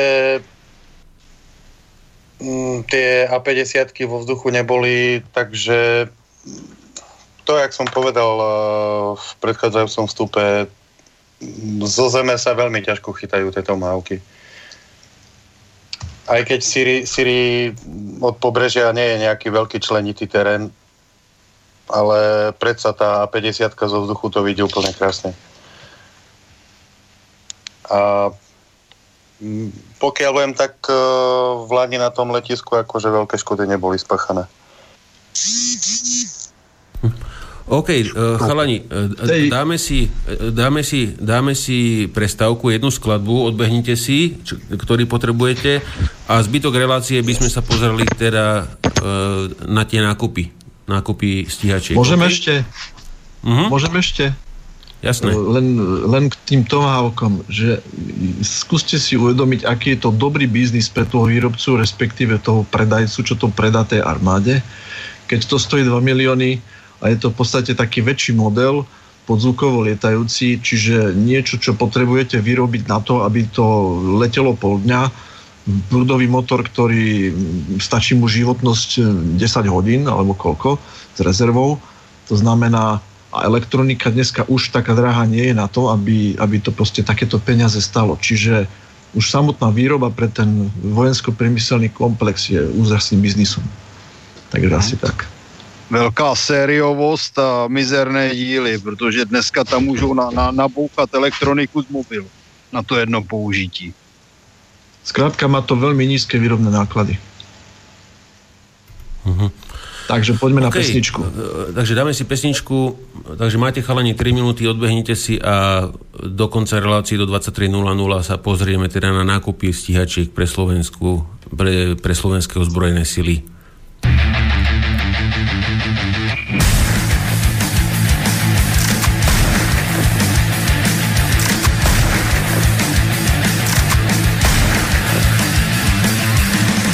Listening to Casus Belli.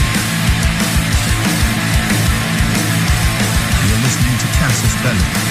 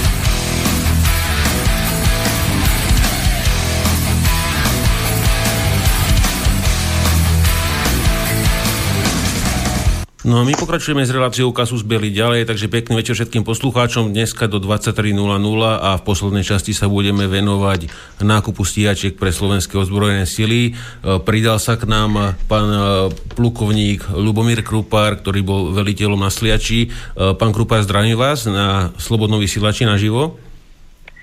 A ja pozdravujem všetkých poslucháčov. Dobrý a príjemný večer. A pokračujeme ďalej s Romanom Michalkom, s Peťom Zabranským, e, e, taktiež s Mírom, e, s kolegom, aj s, Robom z protizdušnej obrany a samozrejme vojenský analytik Martin Koller. Takže pán Krupár, vy ste ako, ako profík pôsobili na Sliači, na tie lietadla ste si šahli veľmi veľakrát. Aký je váš pohľad na tieto plány z politického aj vojenského pohľadu čo nám chcú nakúpiť a za aké sumy, eh, prípadne aj tie technické záležitosti. A, a, a ak môžete prezradiť, aká je reálna situácia teraz na Sliači, eh, čo tam vlastne ešte je funkčné z tých kusov, ktoré tam pomaly pitvali? No, je to strašne veľa otázok. V prvej rade by som rád upresnil, že neveril som na Siači, bol som uh, hlavným inžinierom tretieho zboru, takže mal som pod palcom aj prevádzku uh, týchto lietadiel všetkých typov, všetkých verzií a všetkých sérií mm-hmm. na mhm. Slovensku, keď sme prišli na Slovensko. Čo sa týka samotného nákupu lietadiel, tak mňa osobne strašne mrzí, že rezonuje v spoločnosti otázka nákupu lietadiel, pretože Slovensko nepotrebuje kúpiť lietadla, ale keď už potrebuje kúpiť systém. Čiže to nie iba čisté lietadlo, ale my máme napríklad východné normy. My potrebujeme westernifikovať systém logistiky, my potrebujeme mať istotu, kto nám bude školiť pilotov, kto bude školiť technický personál. To nie je, že ako v nejaký automobil, že sa zaškolí niekto a potom môže samostatne robiť. Na to sú veľmi prísne normy, medzinárodné, kto smie, za akých podmienok opravovať, vôbec robiť zásah na leteckej technike, ktorá má lietať vo vzdušnom priestore. Takže to sú otázky, ktoré by som povedal, že sa strašne zjednodušene prezentujú pred verejnosť a dostáva sa do takej pozície, že sa bavím potom o cene ktorá nič nehovorí, pretože čo to je dneska cena lietadla? Keď nemám k tomu e, systém, kto mi bude robiť opravy, kto mi vyškolí všetky tie veci, skade zoberie všetky standy, náhradné diely, celú logistiku, celú metrológiu a všetky ostatné veci. Takže to, toto sme zaspali dobu na Slovensku a e, chytáme teraz draka za chvost, a v podstate iba politicky viac menej chceme ovplyvniť nejaké riešenia. Niekto si chce prihrať nejaké body, že konečne kúpil nejaké lietadla, ale naozaj toto je oveľa, oveľa zložitejší problém, ktorý sa nedá takýmto spôsobom riešiť, ak sa to snažia terajší naši politici. Nie na to, že my sme tu mali uznesenia vlády, ktoré zavezovali obstarávať viacúčelové e, lietadla. Nemáme na čo možno robiť výcvik nedá sa dneska naučiť pilot lietať na nadzvukovom lietadle. Proste potrebuje nejaký systém, padli nám systém výcviku. Proste my sme sa dostali do štádia, kedy je treba začať naozaj budovať odznova systém letectva. No. To, je môj to byla na Slovensku letecká akademie, bych doplnil, která školila e, celé Československo a řadu pilotů z jiných zemí. Doplním to isté. No, No áno, ale zase je treba povedať, že to treba zase doplniť, lebo letecká akadémia, povedzme si to tak, letecká škola, uh, nie je len priestor kasárne, ale letecká škola v odbornom ponímaní je úzke prepojenie výrobcu, vývojových pracovisk, systému výcviku, systému zberu informácií, prípravy technického personálu. To všetko je letecká škola. A my sme sa za Československa mali vynikajúcu leteckú školu. Povedal by som možno, že sme nemali konkurenciu vo svete, pretože za tie peniaze dokázať naučiť lietať toľko pilotov vo svete, zabezpečiť im lietadlo, servis a všetko ostatné, dokázalo málo štátov na svete.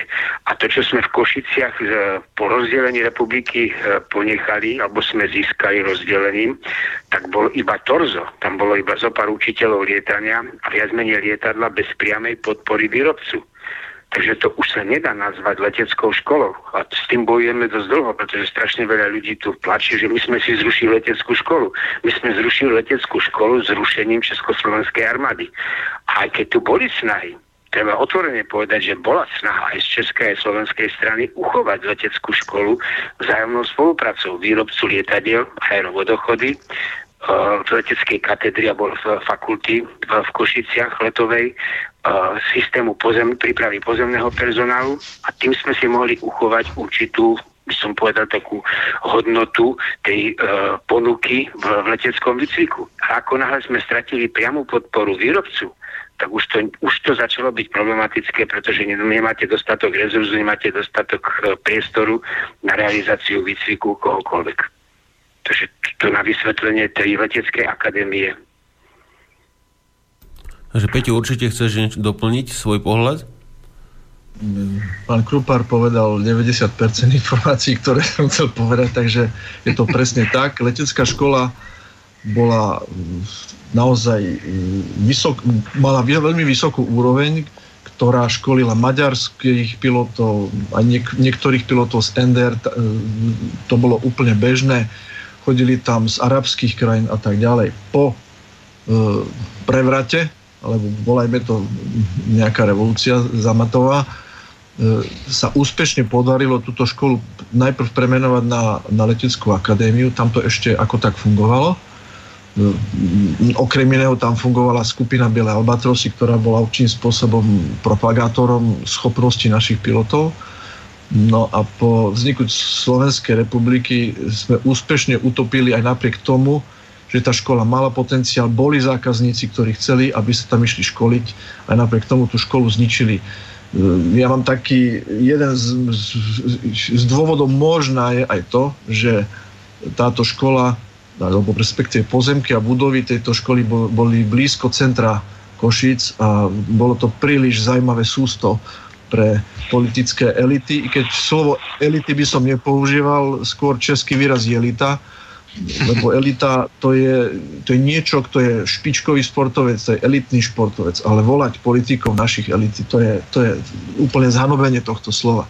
Čiže aj ten, ten biznis cez pozemky, kde sa usílili nejaké ďalšie firmy a tak ďalej. Neviem, akom stave to je dnes, ale obávam sa, že už toto rozchodiť e, túto školu nie je. A zostali tam ešte niektoré kádre, to torzo, jednak cez motory, cez technickú prípravu, cez pilotov zo pár ľudí a premiestnili týchto ľudí do Technickej univerzity v Košiciach, čo je úplne nepochopiteľné, že to nezostalo pod Liptovským Mikulášom, pod Vojenskou vysokou školou, Takže toto je výsledok súčasného stavu a asi to hovorí aj o tom, akí kvalifikovaní ľudia vedú ministerstvo obrany, kam to dospelo.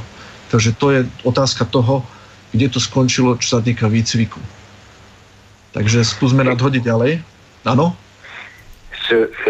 Ja iba doplním, v podstate nechcem sa prieť v niektorých veciach, ale videl som to od samého začiatku, pretože po rozdelení republiky som hneď pracoval na vysokých funkciách v rámci slovenského letectva a bolo toľko neskutočne veľkých chyb už pri rozdelení republiky, že následok zrušenia školy bol nevyhnutný. My sme napríklad nezískali ani gestie pre vykonávanie generálnych oprav na lietadlách L-39 čo málo kto na Slovensku vie a stále sa tu rozpráva, dokonca však Fico zobral zo sebou aj funkcionárov do Libie, vtedy keď s Kadafim jednal v stane a nakoniec to skončilo fiaskom, pretože my sme nikdy nevlastnili po rozdelení republiky gestie na vykonávanie generálnych oprav. My sme nemali zabezpečenú podporu výrobcu pre stroje, ktoré mali zabezpečovať výcvik. My sme tam nemali spustu, spustu ďalších vecí, takže systémovo, inak boli tam návrhy, boli, poznám tie návrhy, bol som pri tom, keď sme ich predkladali, keď sme upozorňovali na to, že to smeruje do zániku celého toho systému. A to, či to už teraz zostalo pod leteckou fakultou v Technickej univerzite alebo v Litovskom Mikuláši, tak to, to už je zač ďalší pohľad. No, neviem si predstaviť, že by Litovský Mikuláš zabezpečil čosi viac, keď dneska nemáte stroje. V podstate dneska letectvo uh, hreší na tom, že my nemáme základný výcvik, pokračovací výcvik a prechod na nadzvukové letectvo. Proste to všetko je viac menej rozbité, ale chyby sa robili naozaj už od samotného začiatku, keď sme možno dosť nezmyselne odmietli tú spoluprácu rozvíjať alebo budovať tú leteckú školu Československu, tak ako bola známa vo svete a mali sme aj ako Československo vynikajúce typy lietadiel. Nie je veľa štátov na svete, ktoré majú svoj výrobok umiestnený v špeciálnom múzeu v Spojených štátoch a tam sa dostanú len výrobky, ktoré lietali v x štátoch sveta a ktoré zabezpečili nálety neviem koľko 10 tisíc hodín. Československo tam L29 má, možno tam už aj 39. Ale to všetko zostalo v Čechách. My sme v rámci delenia toto nejakým spôsobom oželili a znovu hovorím, my sme si nechali opravarenský závod, ale on dodnes nemá gestie na opravy, generálne opravy lietadiel 39 čo boli zásadné chyby a dodnes sa na to dopláca a možno sa na to aj pohorí ešte viac. Neviem. No, možno, možno ja, by sme Áno? No ja som len chcel, že možno bolo zaujímavejšie, e, krem toho pýtvania sa spovedať, že aká je situácia dnes, čím vlastne dneska Slovensko disponuje a e, dokedy vlastne e, e, je tie 29 nadzvuky e, Miginy sú ešte vôbec e, schopné prevádzky a, a aká je alternatíva, lebo to je možno zaujímavejšie ako, ako rozmýšľať, že čo bolo a čo sa zle urobilo a, a nemalo sa tak urobiť a podobne. No určite, určite. Respektíve, to, to, no, Určite, určite je to, pre, že v, v každom prípade, keď chcete hodnotiť súčasnosť a budúcnosť, tak musíte vychádzať z minulosti a tie chyby, ktoré sa narobili, sa bohužiaľ primietajú dodnes keď, keď mám možnosť povedať svoj názor na MIGI-29, tak celý život som prezentoval, že v dobe vzniku tohto lietadla to bolo najvýkonnejšie a najschopnejšie lietadlo na svete z hľadiska aerodynamických vlastností systému ovládania zbraňovo-navigačných systémov. Že treba si uvedomiť, že to sú už dlhé, dlhé, dlhé desiatky rokov. A my máme síce MiG-29, ale verziu A tá už v podstate skoro nikde nelieta, takže perspektíva a všetky tie rozprávky politikov, že necháme zgenerokovať, predlžíme životnosť. Neviem, či si tí chlapci uvedomujú, že predlžiť životnosť stroja je skoro tri štvrtiny nákladov na e, nákup nového stroja. To vám neurobí opravárenský závod ani výrobný závod zadarmo. Takže my sme už za Zenitom, kde 29 bolo rozumné rozhodnuté už pred 10 rokmi dolietať a začať prezbrojovať armádu že 10 rokov sa nerobilo nič. 10 rokov sa vždy odkladalo riešenie a rozprávalo sa o Gripenoch, potom veľmi, potom menej. Teraz sa začalo rozprávať o F-16, tu som dokonca počul diskuzia alebo nejaké názory, že ideme kúpovať F-35, ale kedy už konečne začneme robiť celý systém, pretože my vždy kupujeme len lietadlo. No, to je, to je môj názor aj na súčasný stav. No. Když se podívám na cenu F-35, která teda má být v příštím roce 85 milionů dolarů, hmm, teda nevím. Tak to, na, na, na, to, na, to sme určite, na, na to sme určite žebráci, ako Slovensko, tomu neverím, že by sa také niečo kupovalo, ale k tým lietadlám patria samozrejme aj rôzne simulátory, podpora opravy a všetky veci. O, o jakých sumách sa tu bavíme teda? Čo všetko no, treba k, liet, k lietadlám dokúpiť? Ono totiž no existují tři druhy ceny, základní tři druhy ceny. První cena je takzvaná kusová výrobní cena, to je, říká se i flyaway. E, druhá je jednicová cena, to je cena za kus, ve které je započítána daň, obvykle daň z přidané hodnoty, plus, eh, plus tam mohou být eh, rozpočtené výrobní náklady a ty zvláště při malé sérii mohou teda dělat podstatnou část té, té navýšení té ceny flyaway. A potom je tedy takzvaná systémová cena a to jsme se dostali právě k tomu výcviku, servisu, provozu, simulátorům a tak dále a tak dále. A to je teda podstatně větší než ta původní cena flyaway. Podstatne, ja by som... podstatne väčšia, Chalani, chalani, spočívam do toho, máme, máme tele, poslucháča na linky, tak skúsime ho. Nech sa páči, môžete hovoriť. Poprus... Áno, dobrý večer, zdravím všetkých hostí. Ja by som len k tým F-35, že to som čítal aj ja, ale že to je úplná fantasmagoria už len z toho hľadiska, že tam by bola čakacia doba e, neviem, či 10 rokov alebo koľko, lebo že už teraz majú zabezpečované proste predobjednávky a že prvý to dostanú Nóri, alebo teda Izrael a potom, že Norsko je na, že ten, tí, tí, tí, tí majú už objednaných, čiže že to by bolo minimálne tak na 10 rokov a toľko asi času teda Slovensko letectvo nemá. A tak a samozrejme, že ani finančne by sme si nemohli dovoliť. Takže len, len to... Napísal to na, okay, napísal díky, to díky vojenský info. kvázi analytik, volá sa Vladimír Bednár a okrem iného bol v našom vysielaní a aj napísal článok Rusko už na Slovensko útočí. Keď bude prežitosť, tak vám z toho niečo odcitujem. To je, to je niečo tak šialené, že ak toto ľudia čítajú, tak neviem, čo na to povedať. Tento človek skrátka napísal túto analýzu, ako by sme mohli nakúpiť F-35. Srandy no, všade Možno, Viete, to, možno... ja som to spomenul len preto, že e, možno, že to je len taká politická hra, že do, od verejnosti sa pustil nákup, teraz sa spochybní F-16, že to je relatívne tak starý strojak 29 tak sa politicky prekrie, že my už rokujeme o 35 a zase národ sa ukľudní, bude zase sa čakať 10-15 rokov a zase sa nič nevyrieši. Môj osobný názor tu je ten z, ešte z 90 rokov, keď som pôsobil v Rade obrany štátu, tak bola jednoznačne spracovaná analýza, ktorá hovorila, že Slovensko so svojou ekonomikou za najbližších 20 rokov nie je schopné zafinancovať prezbrojenie na nadzvukové lietadla 5. a vyššej generácie. Takže keď hovoríme o 35 alebo čo si takom, tak to je nonsens. To, to nemáme šancu. To je, to a ešte keď eh, kolega tam spomenal naozaj tú cenu z, započítanú so všetkým, s výcvikom, s servisom, s prechodom na západné normy, lebo to, toto je ešte za, zásadný problém. My máme v podstate na všetkých našich letiskách máme viac menej všetky kontrolné merné systémy ešte vo východných normách gost ruských. A k tomu všetkému bude treba nové standy, nové prístroje, nové meracie, novú metrológiu, nový celý systém. No to sú podľa mňa peniaze, na ktoré Slovensko nebude mať nikdy peniaze, dostatok peniazy. Takže aj keď nakúpime hocičo, tak to nebude plniť účel, pretože nebude za čo prevádzkovať a za čo udržiavať to v prevádzke a už vonkoncom nie v bojaschopnom stave. Pretože nám bude treba kúpiť aj celú výzbroj, všetko. Mm. Ja by som možno, aby sme ešte išli tak chronologicky, že jedna vec je samozrejme e, to rozhodnutie, že teda do čoho pôjdeme, ale predtým, lebo nedávno, e, tož minulý týždeň v kongrese americkom sa schváľovalo, či vôbec Slovensko je hodné toho nakúpiť F-16.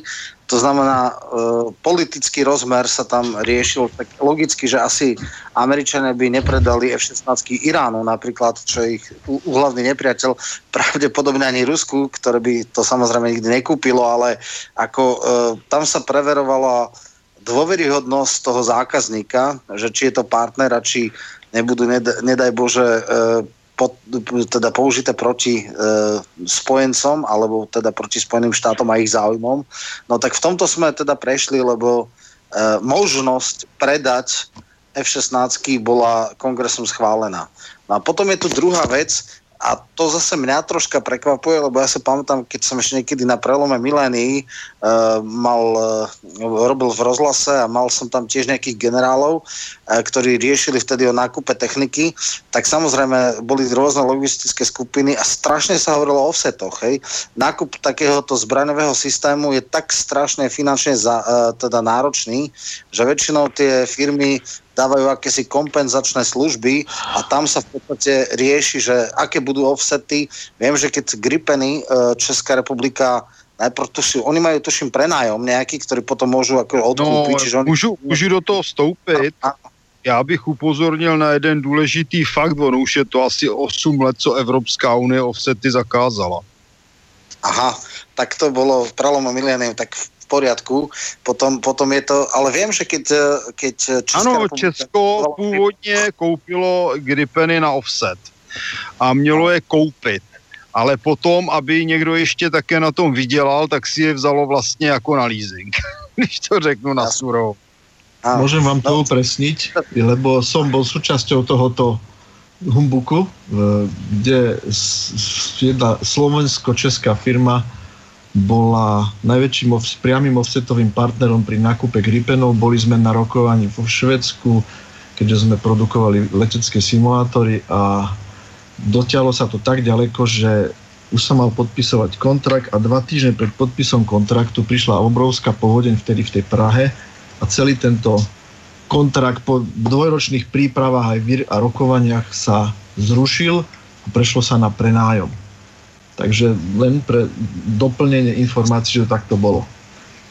No, ja len chcem uh, povedať, že troška som bol aj prekvapený, že sa ako keby uh, favorizuje americké F-16, lebo viem, že mal uh, Fico veľmi jednoznačné vyjadrenia, uh, aj keď to bolo teda pri skôr teda kolesovej technike, že sa bude preferovať európsky dodávateľ, čo by bolo v tomto prípade Gripeny, nehovoriac o, o tom, že teda Česi v podstate fungujú na Gripenoch, nejaká interoperabilita.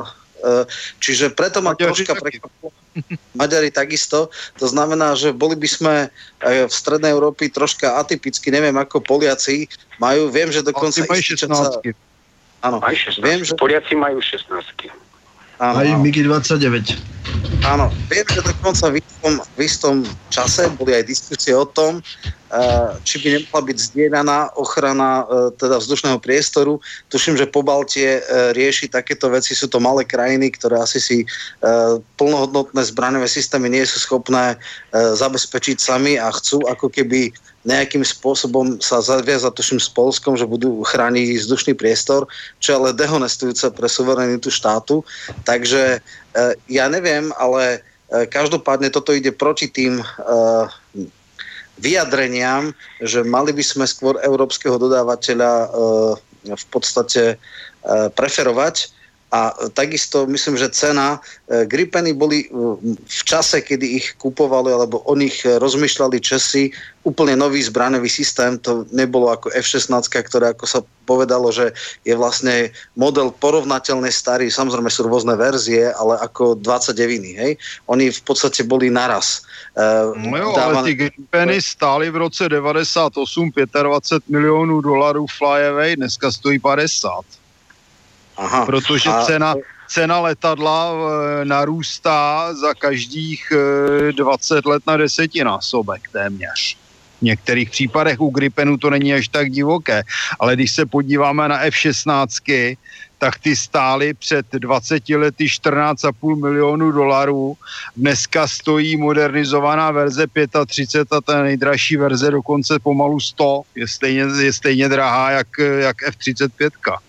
Tady je třeba se podívat na fakt, že ceny té techniky neustále ostře rostou. Jo, a to není jenom otázka inflace, to je prostě vývoj, modernizace, etc., etc., ale ať se podíváte na kterýkoliv zbraňový systém, či letadlo je zbraňový systém, no tak za prvé roste jeho váha, neboli hmotnost, když to řeknu správně, a roste jeho cena a ta roste minimálně o 4% ročně. Mám jednu otázku na pána Krupára. Áno, môžem? Áno, áno, nech sa páči. Na, na akú úroveň oprav, letecké opravne Trenčín boli kvalifikované? Stredné opravy alebo aké? Na L-39 a na MiG-29?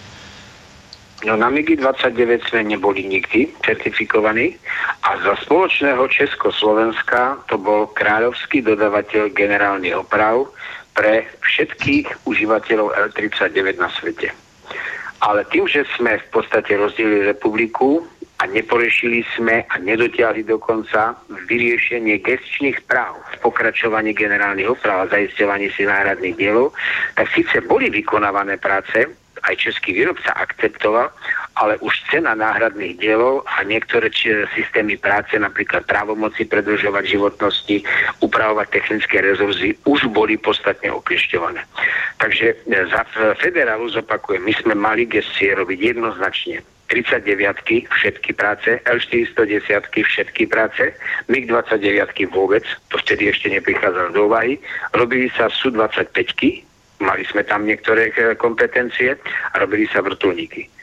Ale MiG-29 sme nikdy nevlastnili, veď v podstate známa kauza model 1 MiG-29 skončila síce neúspešne, pretože nikdy nikto nebol potrestaný za to, ale Trenčín rozobral lietadlo, poslal na opravu cez prostredkovateľské dve firmy do Ruska a do, doviezli to naspäť a dokonca technici zo Sviača to chodili montovať naspäť a dávať do funkčného stavu. Takže uh, Migon 29 uh, Trenčín nemá nikdy žiadny výkonný vzťah. Lebo ja si kedy si dávno ešte pamätám, že, že na ten MiG-29, áno? 5 sekúnd, len uh, mám tu otázku od poslucháča. Štefan sa pýta, Štefan sa pýta niekoho z vás, či nemáte informácie náhodou, že on sa dopočul, že v Košiciach by mala teda tá škola letecká obmedzenie fungovať s tými apač, apač vrtulníkmi, že či na tom je niečo pravdy. Ale to nie je, čo ja viem, tak to není projekt eh, obranný, to je čiste komerčný projekt, eh, ktorý vznikol na báze alebo v rámci alebo pridružený pri dodávke havkov, týchto Black havkov, ale to nemá nič spoločné s výcvikom pre ozbrojené sily. To je normálne komerčná záležitosť. Samozrejme, že oni sú schopní uchádzať sa pre výcvik, ale na vrtulníkov, pilotov vrtulníkov. Čo viem, tak to robí iba toto a majú ambíciu rozšírovať některé věci, ale iba pre vrtulníky. Já bych tomu doplnil takový menší detail. Ono totiž Black Hawk má dvě verze, civilní a vojenskou. Ta civilní má označení z 70. a vyrábějí Poláci. Martin, mal by som tu na teba otázku, asi skôr budeš vedieť z tej, z tej českej scény leteckej. Pýta sa Zbíšek, že nedávno čítal článok, že, že či je naozaj to české letectvo české, že, že keďže by mali potrebovať e, súhlas švédskej vlády e, na použitie tých lietadiel, že inak by nemali fungovať im zbraňové systémy, že, že ako je, aká je vlastne pravda? Já už jsem tohle někde slyšel, ale podle mě to je, já teda si nejsem jistý, ale z vojenského hlediska je to, je to nesmysl, protože e, to, to by asi snad znamenalo jedně, že by ty systémy se nesměly použít proti státům NATO ale jinak si neumím představit, že by tady byla nějaká taková vazba, že by je české letectvo nemohlo vojensky použít. Já mám dojem, že to je, že to je nějaká nesprávně, nesprávně převedená, e, převedená součást té smlouvy, a že to možná je omezeno někde skutečně proti spojencům a tak dále, ale pro, na normální použití přece se eh, nebude, nebude uživatel těch strojů ptát, jestli s nimi může letat někde v Litvě, to je podle mého názoru, skutečně to je podle mého názoru zkreslená interpretace nějaké části té smlouvy, ale to je bohužel v českém tisku úplně normální, že se k odborným věcem vyjadřuje kde jaký diletant a prohlašuje se za vojenského bezpečnostního, nevím jakého analytika, experta a pak zjistíte, že je to nějaký novinář, který který byl na měs, dvouměsíčním kurzu ve Spojených státech a je placený Serešem. Jako to, to, o tom nemá podle mého názoru smysl se příliš bavit. E, tak, jak to byla ta otázka položena, tak to, tak to není.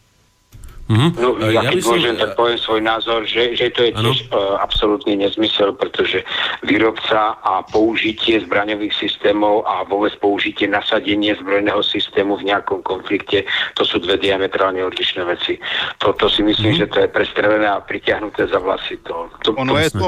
Nehľad na to, že tieto mašiny majú zbraňové navigačné systémy partnerov, čiže oni sú robené pre NATO, takže oni navzájom korelujú, spolupracujú takže to považujem to za skôr takú novinárskú kačičku a, kačicu a prikladám sa k názoru kolegu, že to asi urobil nejaký novinár za účelom dezorientovať e, čitateľov v odbornej Hovorí, terminológii.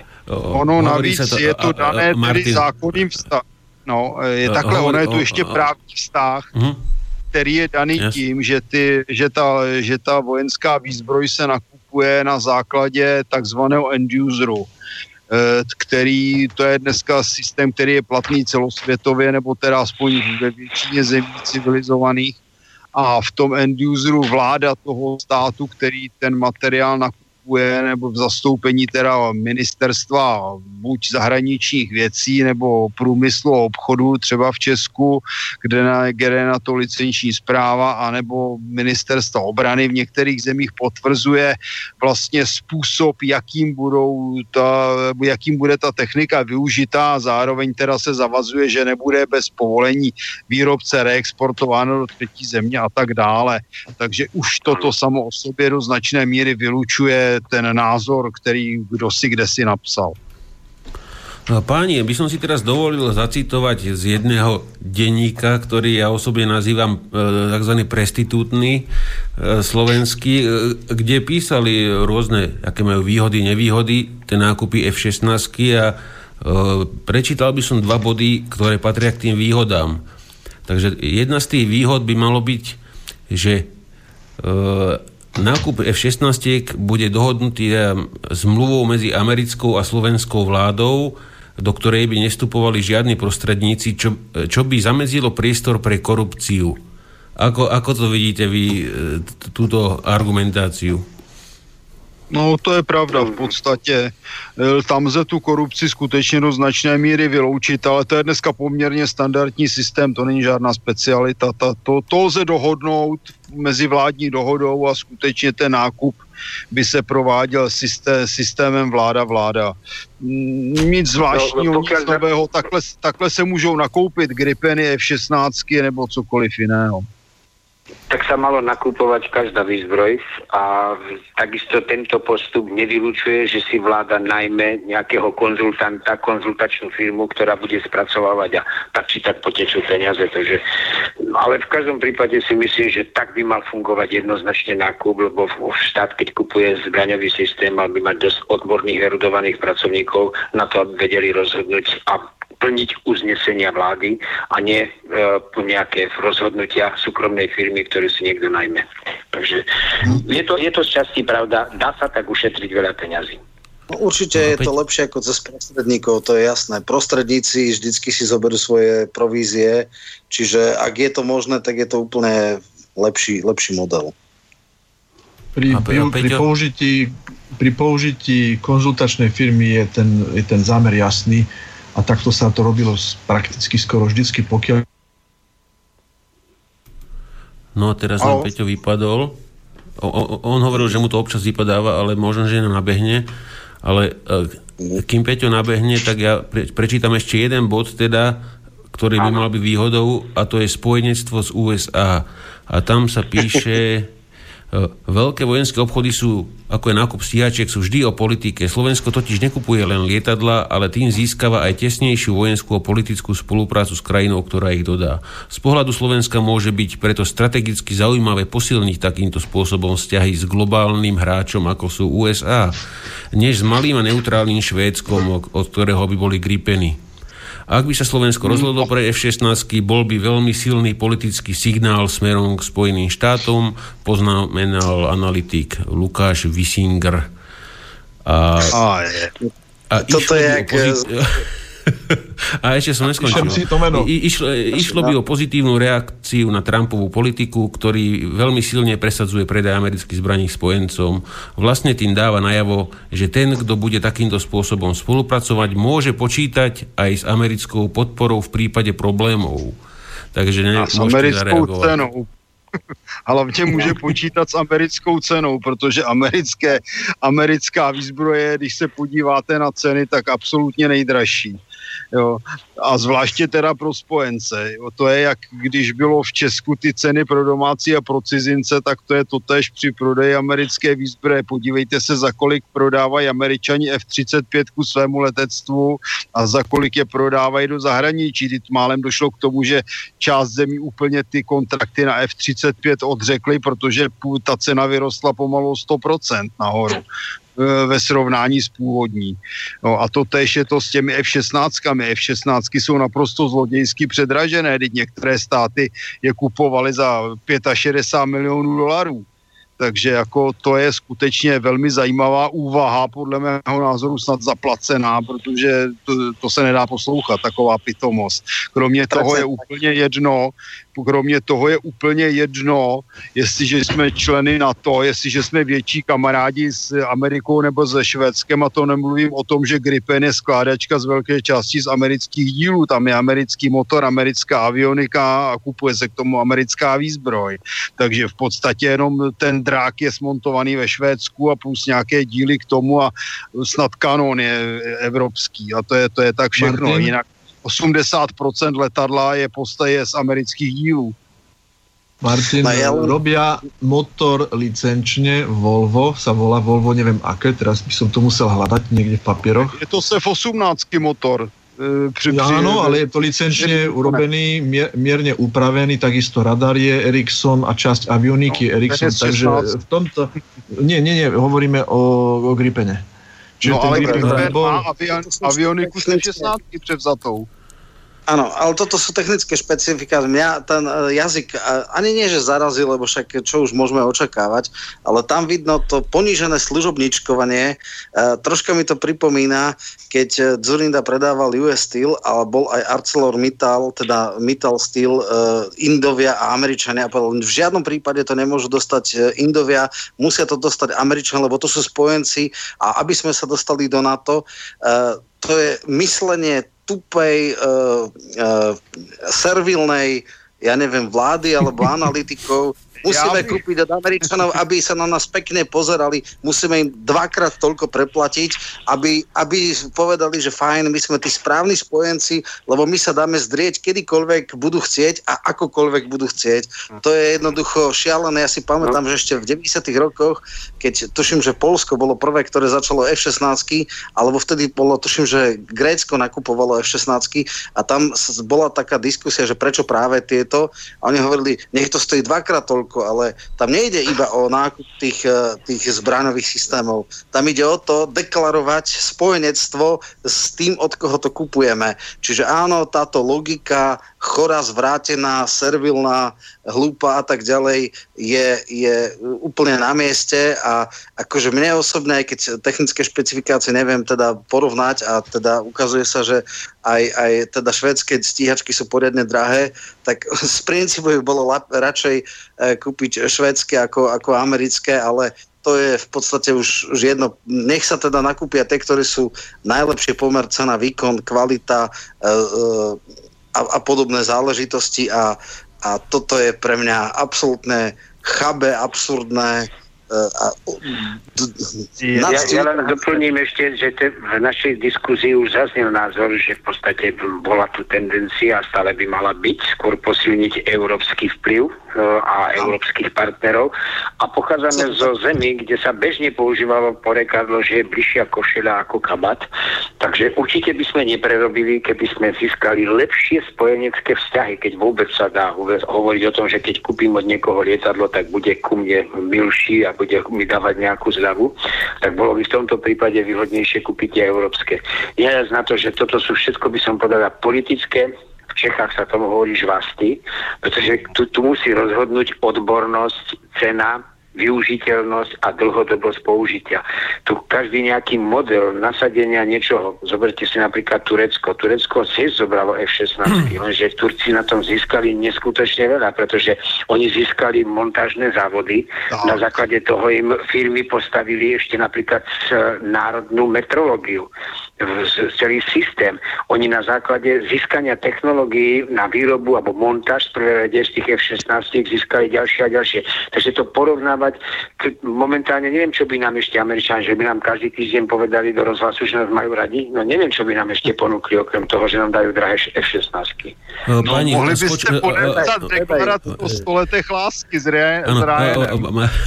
Martin, skočím vám do toho, lebo poslúchač už dlho čaká na linke, tak už, už keď čaká toľko dlho, nech, nech povie svoj názor, takže poprosím vás veľmi rýchlo, lebo už máme len minutku.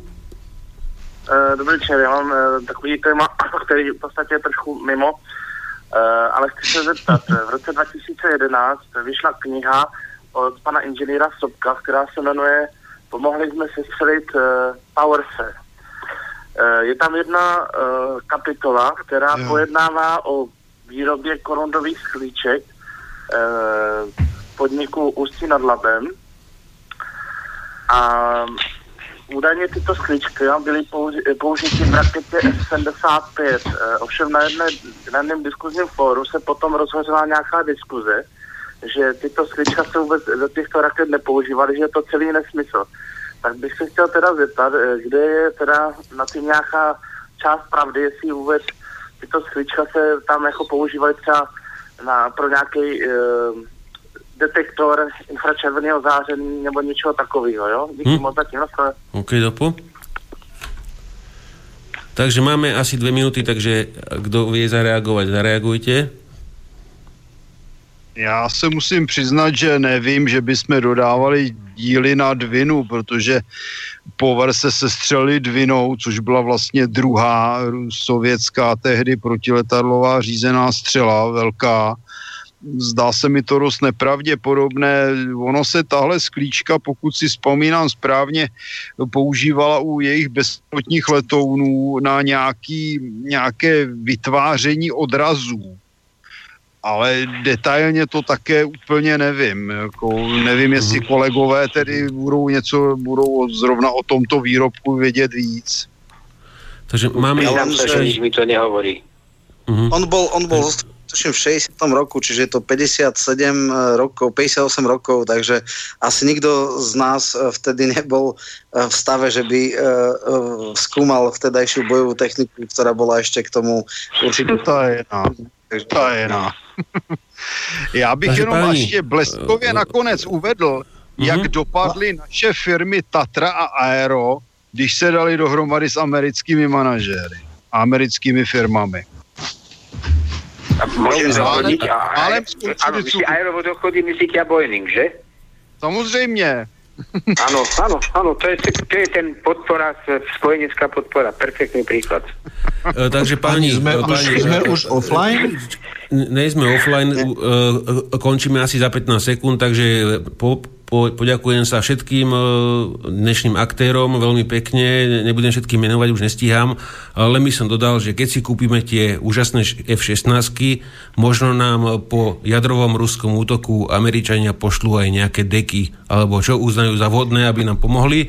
Takže pekný večer, dobrú noc všetkým a budem sa tešiť za dva týždne, dáme, dáme si nejakú zaujímavú tému. E, viac ľudí mi Martin písalo na tie ponorky, že by chceli uvidíme, dohodneme sa a za dva týždne sa počujeme. Takže pán Krupár, do, dobrú noc, chalani všetci, dobrú noc, dobrú noc. a počujeme dobrú sa noc. za dva, dobrú za dva týždne. Táto relácia vznikla za podpory dobrovoľných príspevkov našich poslucháčov. I ty sa k ním môžeš pridať. Viac informácií nájdeš na www.slobodnyvysielac.sk Ďakujeme.